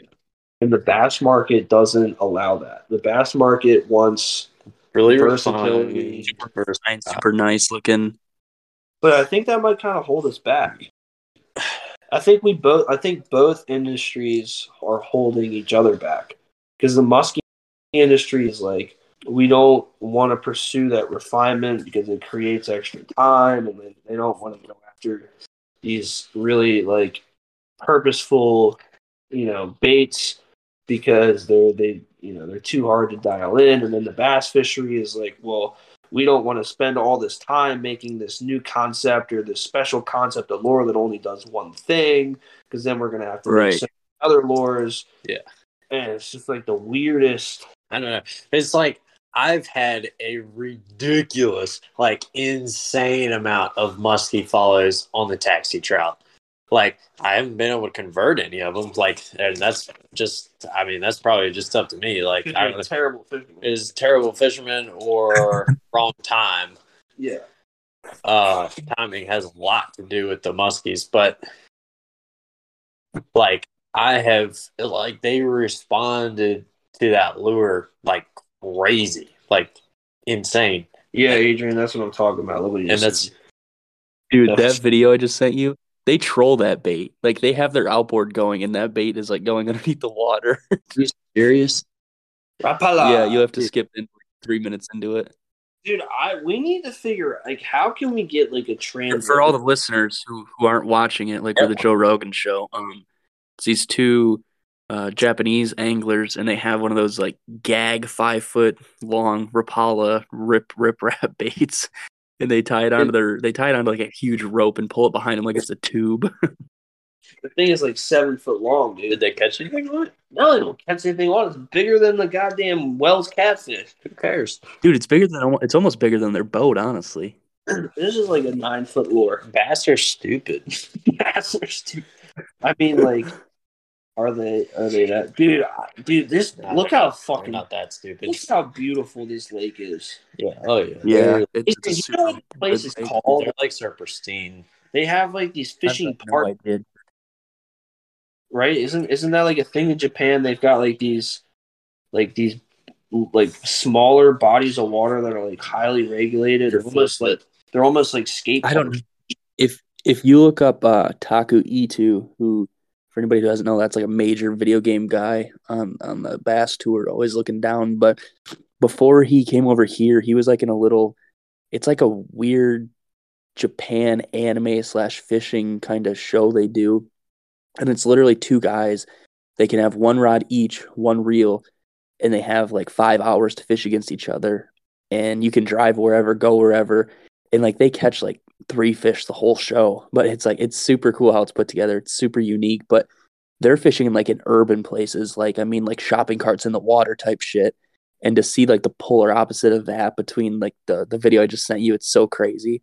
Do they really have shopping carts in the water over in Japan? We have shopping carts in the water in DC, dog. No, I know, but J- Japanese people are way different than Americans. In- like in they're the- clean, clean. In the earth, dude, they they got hella fentanyl, bro. Really? I don't know. so I know in Maryland we do. dude, I I want bet you. start. I bet you. Where was the duvet made? D- uh, We need we need to start the BBC, the Bare Bones Club, or the BBBC, the Bare Bones Bass Club. We need to take on the Japanese game show, BBBC. Yeah, bare bones. and we need to put Triple we need to put Keith Poche and Gerald Swindle Shout out against to each Keith. other. Shout out to Gerald head, no electronics, only a black jig Dude. and a buzz bait. You know who's scary? Jason Christie. Jason Christie's a monster. Because Jason Christie, Christie, Chris, Christie, Christie, wake up! he can, he can outfit you with live scope on the front or without live scope on the front. It doesn't matter. Or he, you Like know, he can he can go both moves. Ways. I think a lot of these guys can. he won tournaments ten years ago without it, and he won tournaments last year with it. All right, Adrian, are you are you think live scope is good for the sport of bass fishing or bad for the sport of bass fishing? All of- um, Overall, do you think it's good or bad? I don't know. I think I think it's cool to like obviously to like we talked about earlier, like push the envelope. Like somebody somebody's not being complacent and I feel like just obviously just because you see them doesn't mean you're gonna catch them. Like you still have to get them to eat. But I think, I think if like you're running a tournament series or something like to regulate it somehow. I don't know. I don't know how. I'm not saying like that's the answer, but I feel like that'd be a good start to reg to figure out a way to regulate it. Like I don't know. I don't know how you would do it, but I feel like So strange. Well, you say you're not allowed to fish live scope in this tournament. That's how you. well, that's what regulate. all the muskie guys. That's all. That's what. That's what happened to the muskie tournaments because these guys won like four tournaments in a row, and they were the only ones with live scope. And now live scope is illegal in the muskie series. It's just like it's. I wish we could all just be on the same page about this, where we could agree that like it is a lot different than anything else. I feel like like, if if you can if you can afford it, good on you. But if you can't, then like it's whatever. Well, like you I- don't I need think it. Like now, I everybody's like, "Oh, I can't afford it." Bullshit. Go on Facebook Marketplace. I can't afford it. Fuck you, Phil. Yeah, you can. No, I can't. Go on Marketplace. You can find it for cheaper. I could prioritize it and afford it, but Yeah, I'm if saying you don't you don't have to have don't buy the bundle. Buy the smallest unit head it goes with. Buy the black box is the most expensive thing. no. It's, it, if you have a fiberglass bass boat dude, fuck that. and Fuck- you have graphs on that bass boat, and you tell me you can't afford live scope, you're you're just full. of it. No, but fuck, Like, fuck, but you're fuck that, dude. Fuck that. I, I, I'm not. I'm like legitimately conflicted about it. Like I'm. I can't act like. I can't act like I'm not sure if I agree with it or not. Like it's super Humminbird weird. Mega Live black box, twelve hundred bucks. That's off Like of if you told me, if you told me that I could buy a pill that I could ingest and then I could see every fish outlined in red on the lake while I was fishing, huh? I mean, it kind of is. It pretty much is. It doesn't matter, dude. It doesn't. No, I don't think. even see the fish. Just I don't know, man. So conflicting for me. I feel like it's like it's just there's nothing. The problem is is that there's no good analogy.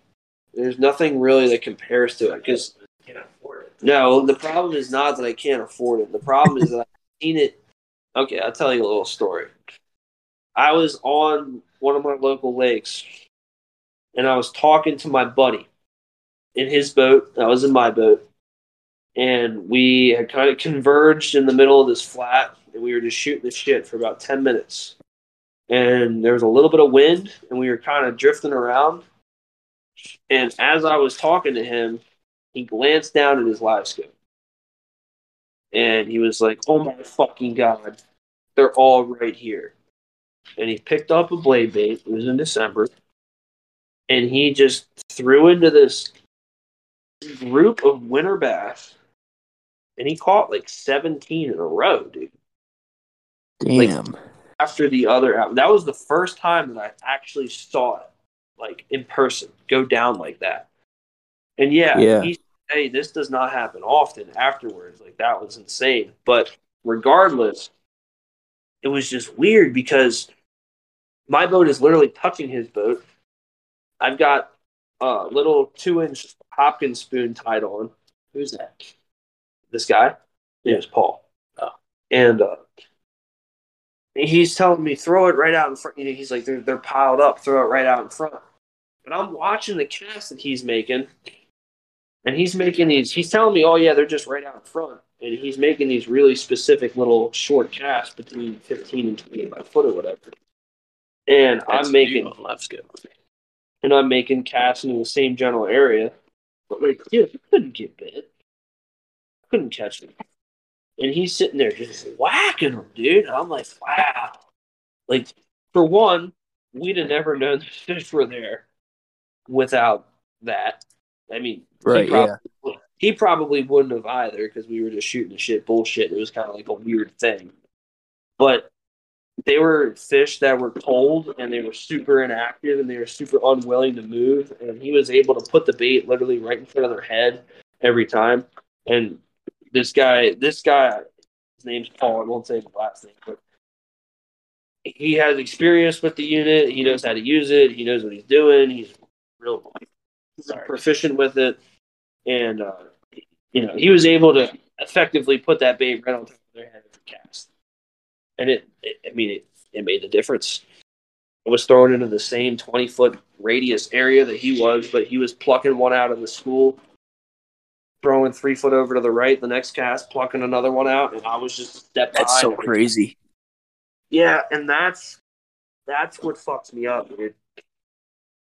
How it's only it's only fair if everyone has it. But I don't see I don't think it's like I don't think it's a matter of fair necessarily. It's a matter of like where do we go in the future with the guys who aren't going to have it versus the guys who do have it? But what about the guys that don't want it? I know a lot of guys Right. that don't uh, my entire local bass fishing club, most of the guys in the club they don't want it because they like the way that You know, they fit. It's it's gonna come down to guys who like to kayak fish who can afford a boat but don't want a boat, or same with like the guys who fish the tiny boat trails that don't want a big boat. Like it's gonna be the same. Ex- there's gonna be a tournament trail that's like electron or like advanced electronics, and then one that's just you know regular fun fish type thing. I I- bet. think- I think that's actually a really good point, and I think um, you know, to, to tap on Josh Jones again, like people Oh, are always Fuck. people are always on on the Facebooks talking about, oh, you know, nobody is doing what he does with the consist. Nobody's willing to do what he does. I think that there's a lot of guys that can use the technology effectively, like he can, but he has got the undoubtable, persistent determination. Like he wants to go fuck those giant fish up and be the man Yeah. Well, plus, which is totally fair, totally fucking admirable and fair. But like, what you know how many, you know how much time he probably spends looking at that and not seeing shit. and he's Yeah, put in that's uh, on a time we with graphs Yeah. and graphs and whatever, just fishing we we talked about before live scope. Yeah, hundred percent. we were we had touched on it earlier i don't even remember what context you know this has been almost going on for three hours but anyway um, we touched on it earlier and uh, the thing like they're like if you're i feel like the younger guys are having more success with it because they're not afraid to dick around with the settings like and i'm sure there's a lot of people who take it out of the box and Or aren't getting like the best results because they don't dick with it at all. Like I don't know, it, it's kind of like the same thing like uh, with a phone. Like when you first get a phone, like you Yeah. get an iPhone for the first time and you start learning all these cool features and shit. Like right. Your your grandpa or your dad isn't doing the same shit you are on that phone. Like you are getting a way better experience out of it. You're using it a lot more than they are. Well, I think too, like this is this is my final statement on it, and what I've been leading up to this whole episode. I don't think that there's any difference between a guy who's using LiveScope and targeting suspended fish like Josh Jones is doing that are for the most part inactive and using neutral baits to catch them like that swim jig. And a guy like me who's going out with no electronics and throwing a 10 inch bait all day long. Right. I mean, I am using I'm using a tool that in my hands when the fish are on my tool, you bet your fucking ass it's an unfair advantage. If you don't have my bait in the same boat with me or a bait that performs at the same level, dude, you can't compete. You can't compete that day when they're pulled up in my spots the way I like to fish. I'm going to dust you every time.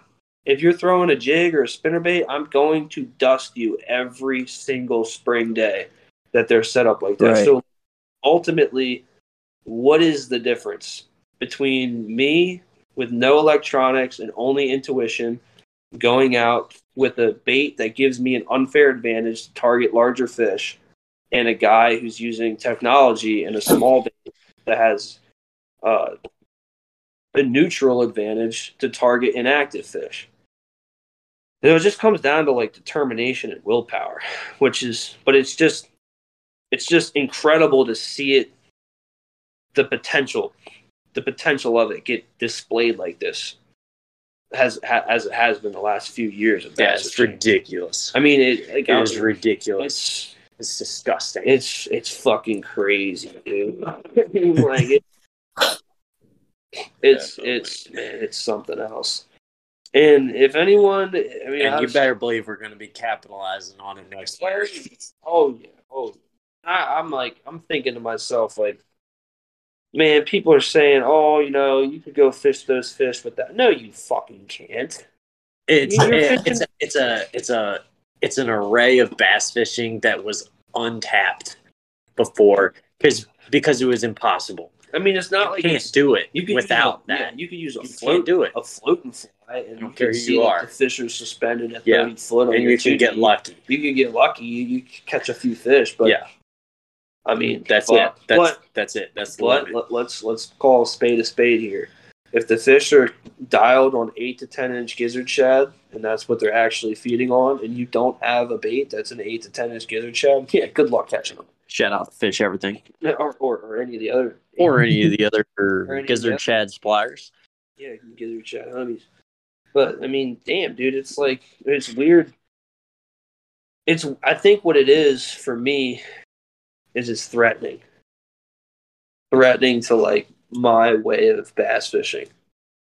Where it makes it makes it feel not like inadequate, but it's just like fuck, dude. Like I don't think you should feel threatened. I, I mean, I don't know if threatened's the right word, but it's before this last couple years. I feel I feel like we really had in the swim bait game the big advantage to catch the giants over everybody else, and I feel like that playing field has been ultimately leveled, Leveled. Yeah, uh, which is kind of like that's fair. kind of cool though because it, it Yeah. opens the playing field for competition. But like we talked about two hours ago in the episode, we can make baits in our realm Yeah, we'll make new fish baits. better than Yeah. any conventional bait We'll make new baits that are for designed specifically for it. Once, Yeah, when we get it get it di- dialed in this coming spring, it'll be very interesting.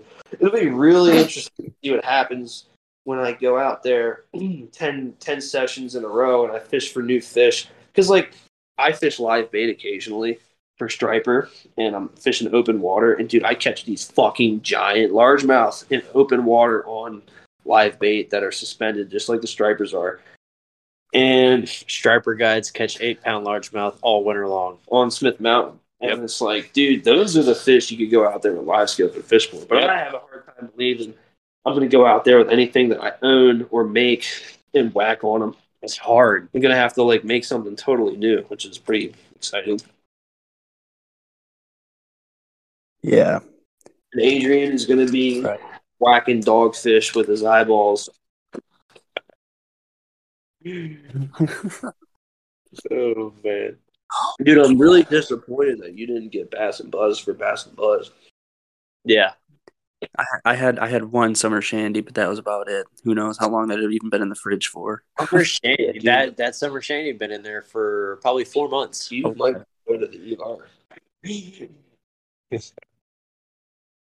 Now they take them out like I also Oc- did anticipate it. Right. If if I knew it was going to go this long, I probably would have had more. But It did- no, this But- this episode. I don't even know what to think about this episode. it's going to have a retention rate of thirty seven percent. I, what do you What do you think? You think this is was this a lot of rambling, or you think this was a, this was a solid episode? I think this was solid. I think it was solid. Yeah, I, we covered a lot, a lot, a lot, a lot, a lot of shit though. Like not obviously rambling, Yeah. but there was a lot of shit that was ta- It walked Feel like like bullshit. yeah, We, fucking talked about Cheeto Pete's. There's a lot of stuff going on. we talked about a lot of meaningful stuff. Yeah, There's a- exactly, a lot of stuff going on. Yeah. exactly. Um, is there anything else you guys want to say off the top of your head? Road trip episode for you guys. Um, I don't know, dude. All, I, I I know that we we crushed this pack of twisted teas, and I'm Yeah, feeling- we literally drank a 12 pack. I mean, that's not that impressive, Not really, but but like, I on the amount of sleep that I'm running on, six teas is doing something for sure. Making me making me feel loose. Um, Phil, Phil, what are some, or I guess both of you, what are some baits that are coming to the PTB website here in the near future? Any any ideas? oh, we got some ideas. Uh, or any any drops, I should say, any drops anytime soon. I mean, it's not fleshed out, but definitely TS10s, trouts. Did you say trouts? We got we got trouts. Oh yeah, we're definitely gonna we're, we're definitely gonna make We it, had really positive feedback on the last trout drop. you know we're gonna try and get the the trout in some more regularity because it's it's a damn good It's bait. it's a, such a good bait.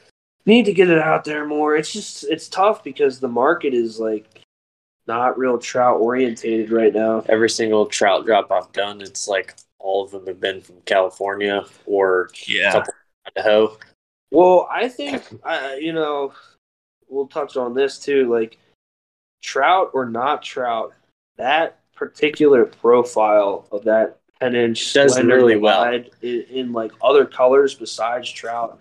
It's just a it's just a fishing lure that catches six to. It does really well. I've fished it successfully in my local rivers that I have trouble doing well with like swim baits. In the spring, uh, my brother caught a seven pounder. I've caught five, six pounders. Had other six to seven pounders. Dude, Adrian's fucking Michigan. Adrian's fish go Michigan fish go hard for it. which is which I always thought was like really surprising to me. like that th- this bait gets bit a lot of places that you think it wouldn't It's because well, it's not because it's the particular bait. It's it's the it's that there's something about going from like a seven inch bait to a, a ten inch profile that's big and still tubular and slender, right moving the way that it does, where it's just like a it's just like an attraction factor. yeah Uh, I mean, you could say drawing power, but I think it's. I don't think it's necessarily drawing power. I think it's like there's a lot of forage in the lake that that is that shape, no matter where you are. Like there's a lot of suckers in the you know they're like yeah dude. There's a lot of suckers in a lot of lakes. There's a lot of creek chubs in a lot of lakes. Like any lake that's fed by a stream is gonna have like a population of stream fish in the lake. And every time you get a big rain, those stream fish flush into Get the lake. out. That's why when we striper fish, we can use stream fish that we catch for live bait, and we can catch them on those stream fish just as good as we could with gizzard shad. Right. Yeah. They they're used. To, I mean, it's a real thing. They're used to seeing that profile in the lake, and they prefer it. It's a soft, thinned, easy to eat Yep. meal, it's and it, and it also doesn't belong in the lake. That's another thing. If you yeah, if you are having uh, river suckers and uh, chubs, fall fish, pike minnows, if you're in California, any of that shit, and it's getting flushed into the lake, it's it's not it's, it's not a fish that's evolved to live in that environment. So once it's in there, it's vulnerable, and you have that opportunistic factor going on. But man, it, I I just don't think the market is like real big on that. Uh, yeah they got to get used to it real big on that like searching for that. Uh, the point is like this is a bait like it's a bigger bait but you should fish it confidently wherever you are But even dude, like even me, like, I hardly use it. That's a like that. that's true like, but, but you've got every big, time I tie like gizzard shad yeah. But every time I tie it on, dude, I, like every time I fish a taxi, taxi is a bait or, or a taxi before the taxi I fished a two fifty. Yeah. and I made the taxi because the I don't have fish over you know seven eight pounds very frequently at all. Yeah. and I think that the taxi is a better bait for smaller mouth northern straight fish. It's more slender. Yeah. It's an easier profile for them to hit, etc. Yeah. But before I made the taxi, I'll speak in layman's terms with the 250. You would throw that 250 all day. Yeah. That, that- I mean, once you get to 10 inches, that is a bait that it's you, a different class you have to actually throw just that pretty Yeah. much all day. But if you do, you will come across like a five to seven Yep. pound fish. Yep. Right. Yeah. Yep. And I think um, I learned very quickly, like I can capitalize it, capitalize on it. The time of year I throw it, Yeah. where yeah. I throw it. Um, I had a seven, eight, potentially nine at the right time of year class pound fish hit it at a spot where you would not think that fish would be. Um, missed the hooks. I haven't seen that fish since. I know where it sits. That was the only bait that got it to come out. I think it was a timing thing. It was in early spring 2020. Uh, But then again, Adrian fished it like in the heat of the summer, right? Yeah, like July, August, catch fish on Yeah. it. yeah, So I think that's like another weird thing that we're kind of like not focusing on and not talking about is like a hole in the community is like summertime high metabolism in these bass. You get that same class of fish that's now firing at a faster rate and they're Mhm. looking for that big profile again. But you have to sacrifice your numbers. You have to sacrifice your bites to throw that. Well, big- dude, like even even in the summertime at that spot, like a Phil Phil had like two fish come up and then he caught his third one. I hooked one or I caught the one fish, but like there like you guys know that there'd be days I'd go out there, I'd catch five or six fish out there on the taxi trout and after Yeah. work in the summertime. Like it's just it was fucking crazy. I don't understand it at all. Well, they say like it. Uh, yeah, like Anna, like August is the best month, and then it shuts down sometime in October. A turnover happens. Yeah, Yeah. dude, I don't know. Fish are fucking weird. Switches, but It's just so fun though. They always are like always on so many different things. But yeah, finishing notes. Um, if it wasn't clear in the way that we're talking about our plans, plan on these new six and seven inch taxi shads pretty much being in stock at all times. Yep. And uh, also we're gonna try to make things as affordable as we possibly yep, can. I've, I've completely adjusted my Like- manufacturing. Like process. extremely affordable. Yeah, we're we're gonna and like Thirty five dollars shipped. yeah. I've been broke my whole life, dude. I, I I would love to be able to actually bring these baits to the public, to where anybody can grab them. That's what really needs to happen. Yep. Yeah. My Um brain, I've oh, talked. ahead, Vic has figured out ways to make it to where it makes sense to make it affordable. Like he's not gonna be overworking himself, and that's all the details we're gonna give on that. But uh, yeah, there's gonna be a lot of dope stuff coming in 2023. Hell Uh, yeah. Um Phil, what what's what's the Instagram for Phil's tackle box?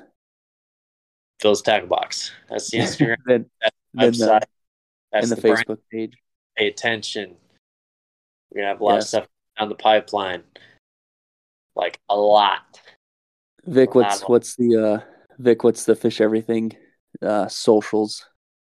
Oh, it's at fish everything. Uh, Perfect. At I didn't that- know I didn't know if there was an underscore there or not. So, no. all right. Look, Oh, God. before we leave, let's explain.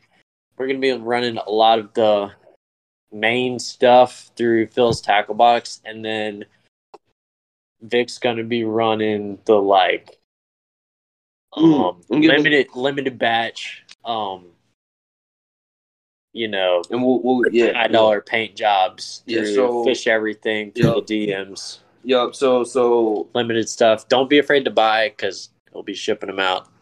Um, yeah, so just to touch on that, basically, I'm gonna have two, maybe three, potentially four, but probably just two or three stock colors of these new baits. It's gonna be like a really nice bone and a, uh, nice, simple but effective, like natural kind of grayish, silverish shad. And we're gonna try and have those in stock, like almost at all times, but you know, every single Friday on on PTB, and then whenever I'm feeling it, and whenever I'm like have some extra time, I'm to be doing some like really, really, really in depth paint jobs, uh, custom, you know, level work on you know mainly the bigger stuff like the 10 inch baits and, and, and the trouts especially. Uh, I'll be moving those uh, on the story, you know, whenever they're done, whenever they're ready. And then um, we'll do a little shout out too. Uh, we're we're gonna be selling blanks to um, Brandon Smith has got his own little brand starting up, or not really a, a brand per se, but Brandon Smith is getting some custom baits together for some from some other guys and some other prior business relations that he's already worked out. Brandon Smith was working with Modern Outdoor Tackle, and uh, they've come to an agreement where Modern Outdoor Tackle is no longer going to be carrying the custom swim baits, and Brandon is going to be overseeing and facilitating his own custom sales of baits. And we will be sending them bulk quantities of blanks that Paint and Stump uh, is going to be painting. So that's going to be great for, you know, Phil's going to be helping me make blanks. We're going to be sending blanks out to them, which will be easy for us to facilitate and uh, get more baits out there and get get them out there to a different audience through their reach. And uh, paint will be painting them. There's gonna be a lot of stuff going on like that. Like it's gonna be a lot much. easier to get the baits in 2023. Yeah. Is the gist of it. We're shooting for something. At some point, hopefully, the goal is by the end of 2023, there's going to be a level of uh, baits that will be available on the website 24 7 at all times. Yeah, that'd be sick. So, uh, yeah, look forward to that. And uh, doing some business relations right now. No. Some, P- some PR. Yeah. But uh, about Maryland think- boy. I think that I think that wraps it up. I don't know. Um, yeah, so make sure you guys follow Phil's Tackle Box on Instagram. Then obviously Fish Everything Vic. Um, I mean, fuck. We'll, we'll say next next month too. We'll we'll throw a couple baits in for the scales and tails giveaway. Absolutely. Throw the Yeah. new throw. We'll throw one of the six inch, the new six inch, and one of the new seven inch. You uh, will have a chance to get on the Scales and Tails Patreon and you know subscribe to Adrian, support Adrian. It takes a lot of work for him to sit here and listen to our dumbasses ramble for fucking four hours before you get drunk. And uh, you do that, and you'll get a shot. Get a shot at some yeah. Um, shit, what was I gonna say? Yeah, uh, Patreon. If you guys don't already follow that, I think it's just go on Scales and Tails. It'll just be pay or it'll be on Patreon. Scales and Tails, the five dollar one, um, automatically enters you into the sticker giveaway. Then the ten dollar one does the monthly sticker giveaway, and then also you get to see all the cool shit going on behind the scenes and stuff. Just just something for me to do, so I don't have to post everything on Instagram. And then uh, hopefully at some point in time, um, what'd you say, Phil? So you get to see my Speedo pics. yeah, exactly. It's, it's OnlyFans content. Um, and then at some point in time, uh, obviously, when enough people are on the Patreon, the Patreon will have its own giveaway and stuff too, which would be super cool. Uh, make sure you guys follow the podcast on Instagram if you guys don't already. Scales and Tails underscore podcast. And then uh, make sure if you guys don't or haven't to uh, to rate the show on your listening platform. It always means a lot. We're we're at like 4.9 stars on 48 ratings on Spotify, so we're super close to 50.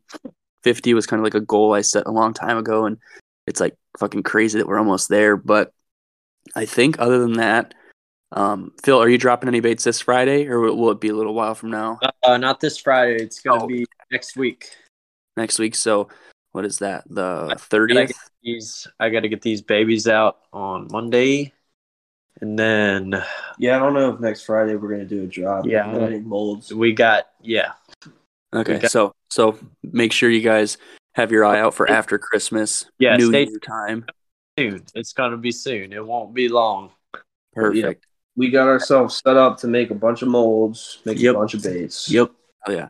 And obviously I'll share whenever Phil posts something, I try to share it onto the story. So so anybody who who uh, wants to buy something, they can just go on the story and and look follow Phil or whatever. But I want to thank Phil and Vic for coming on. Like this was supposed to happen like earlier in the day, and then I had a bunch of shit come up and had to hang out with the girlfriend's family. And luckily, Phil and Vic were just being degenerates and didn't have anything else planned. So so we got to record Our- this at two o'clock in the morning.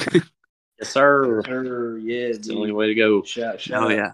But Yeah. but like I said, if you guys don't already follow those guys, make sure you guys follow Vic and Phil. Um, stay up to date on all this stuff. Obviously, 2023 is going to be a big year for for those guys, and they're doing a lot of cool stuff, and they're kind of getting away from from that narrative that guys kind of associate, you know, fish everything with. It's starting to turn around a lot. Like this has always been in the cards, but now Phil and Vic are actually putting it into motion. It's super cool to see, and it's super awesome that it's so reliable that you guys can finally get baits and not have to worry about anything, whatever whatever it could be. But like I said, I want to thank those two for coming on. I want to thank you guys for listening, and I hope you guys enjoyed officially the longest episode that we've ever recorded. So thank you guys, and I'll talk to everybody next time. See you guys.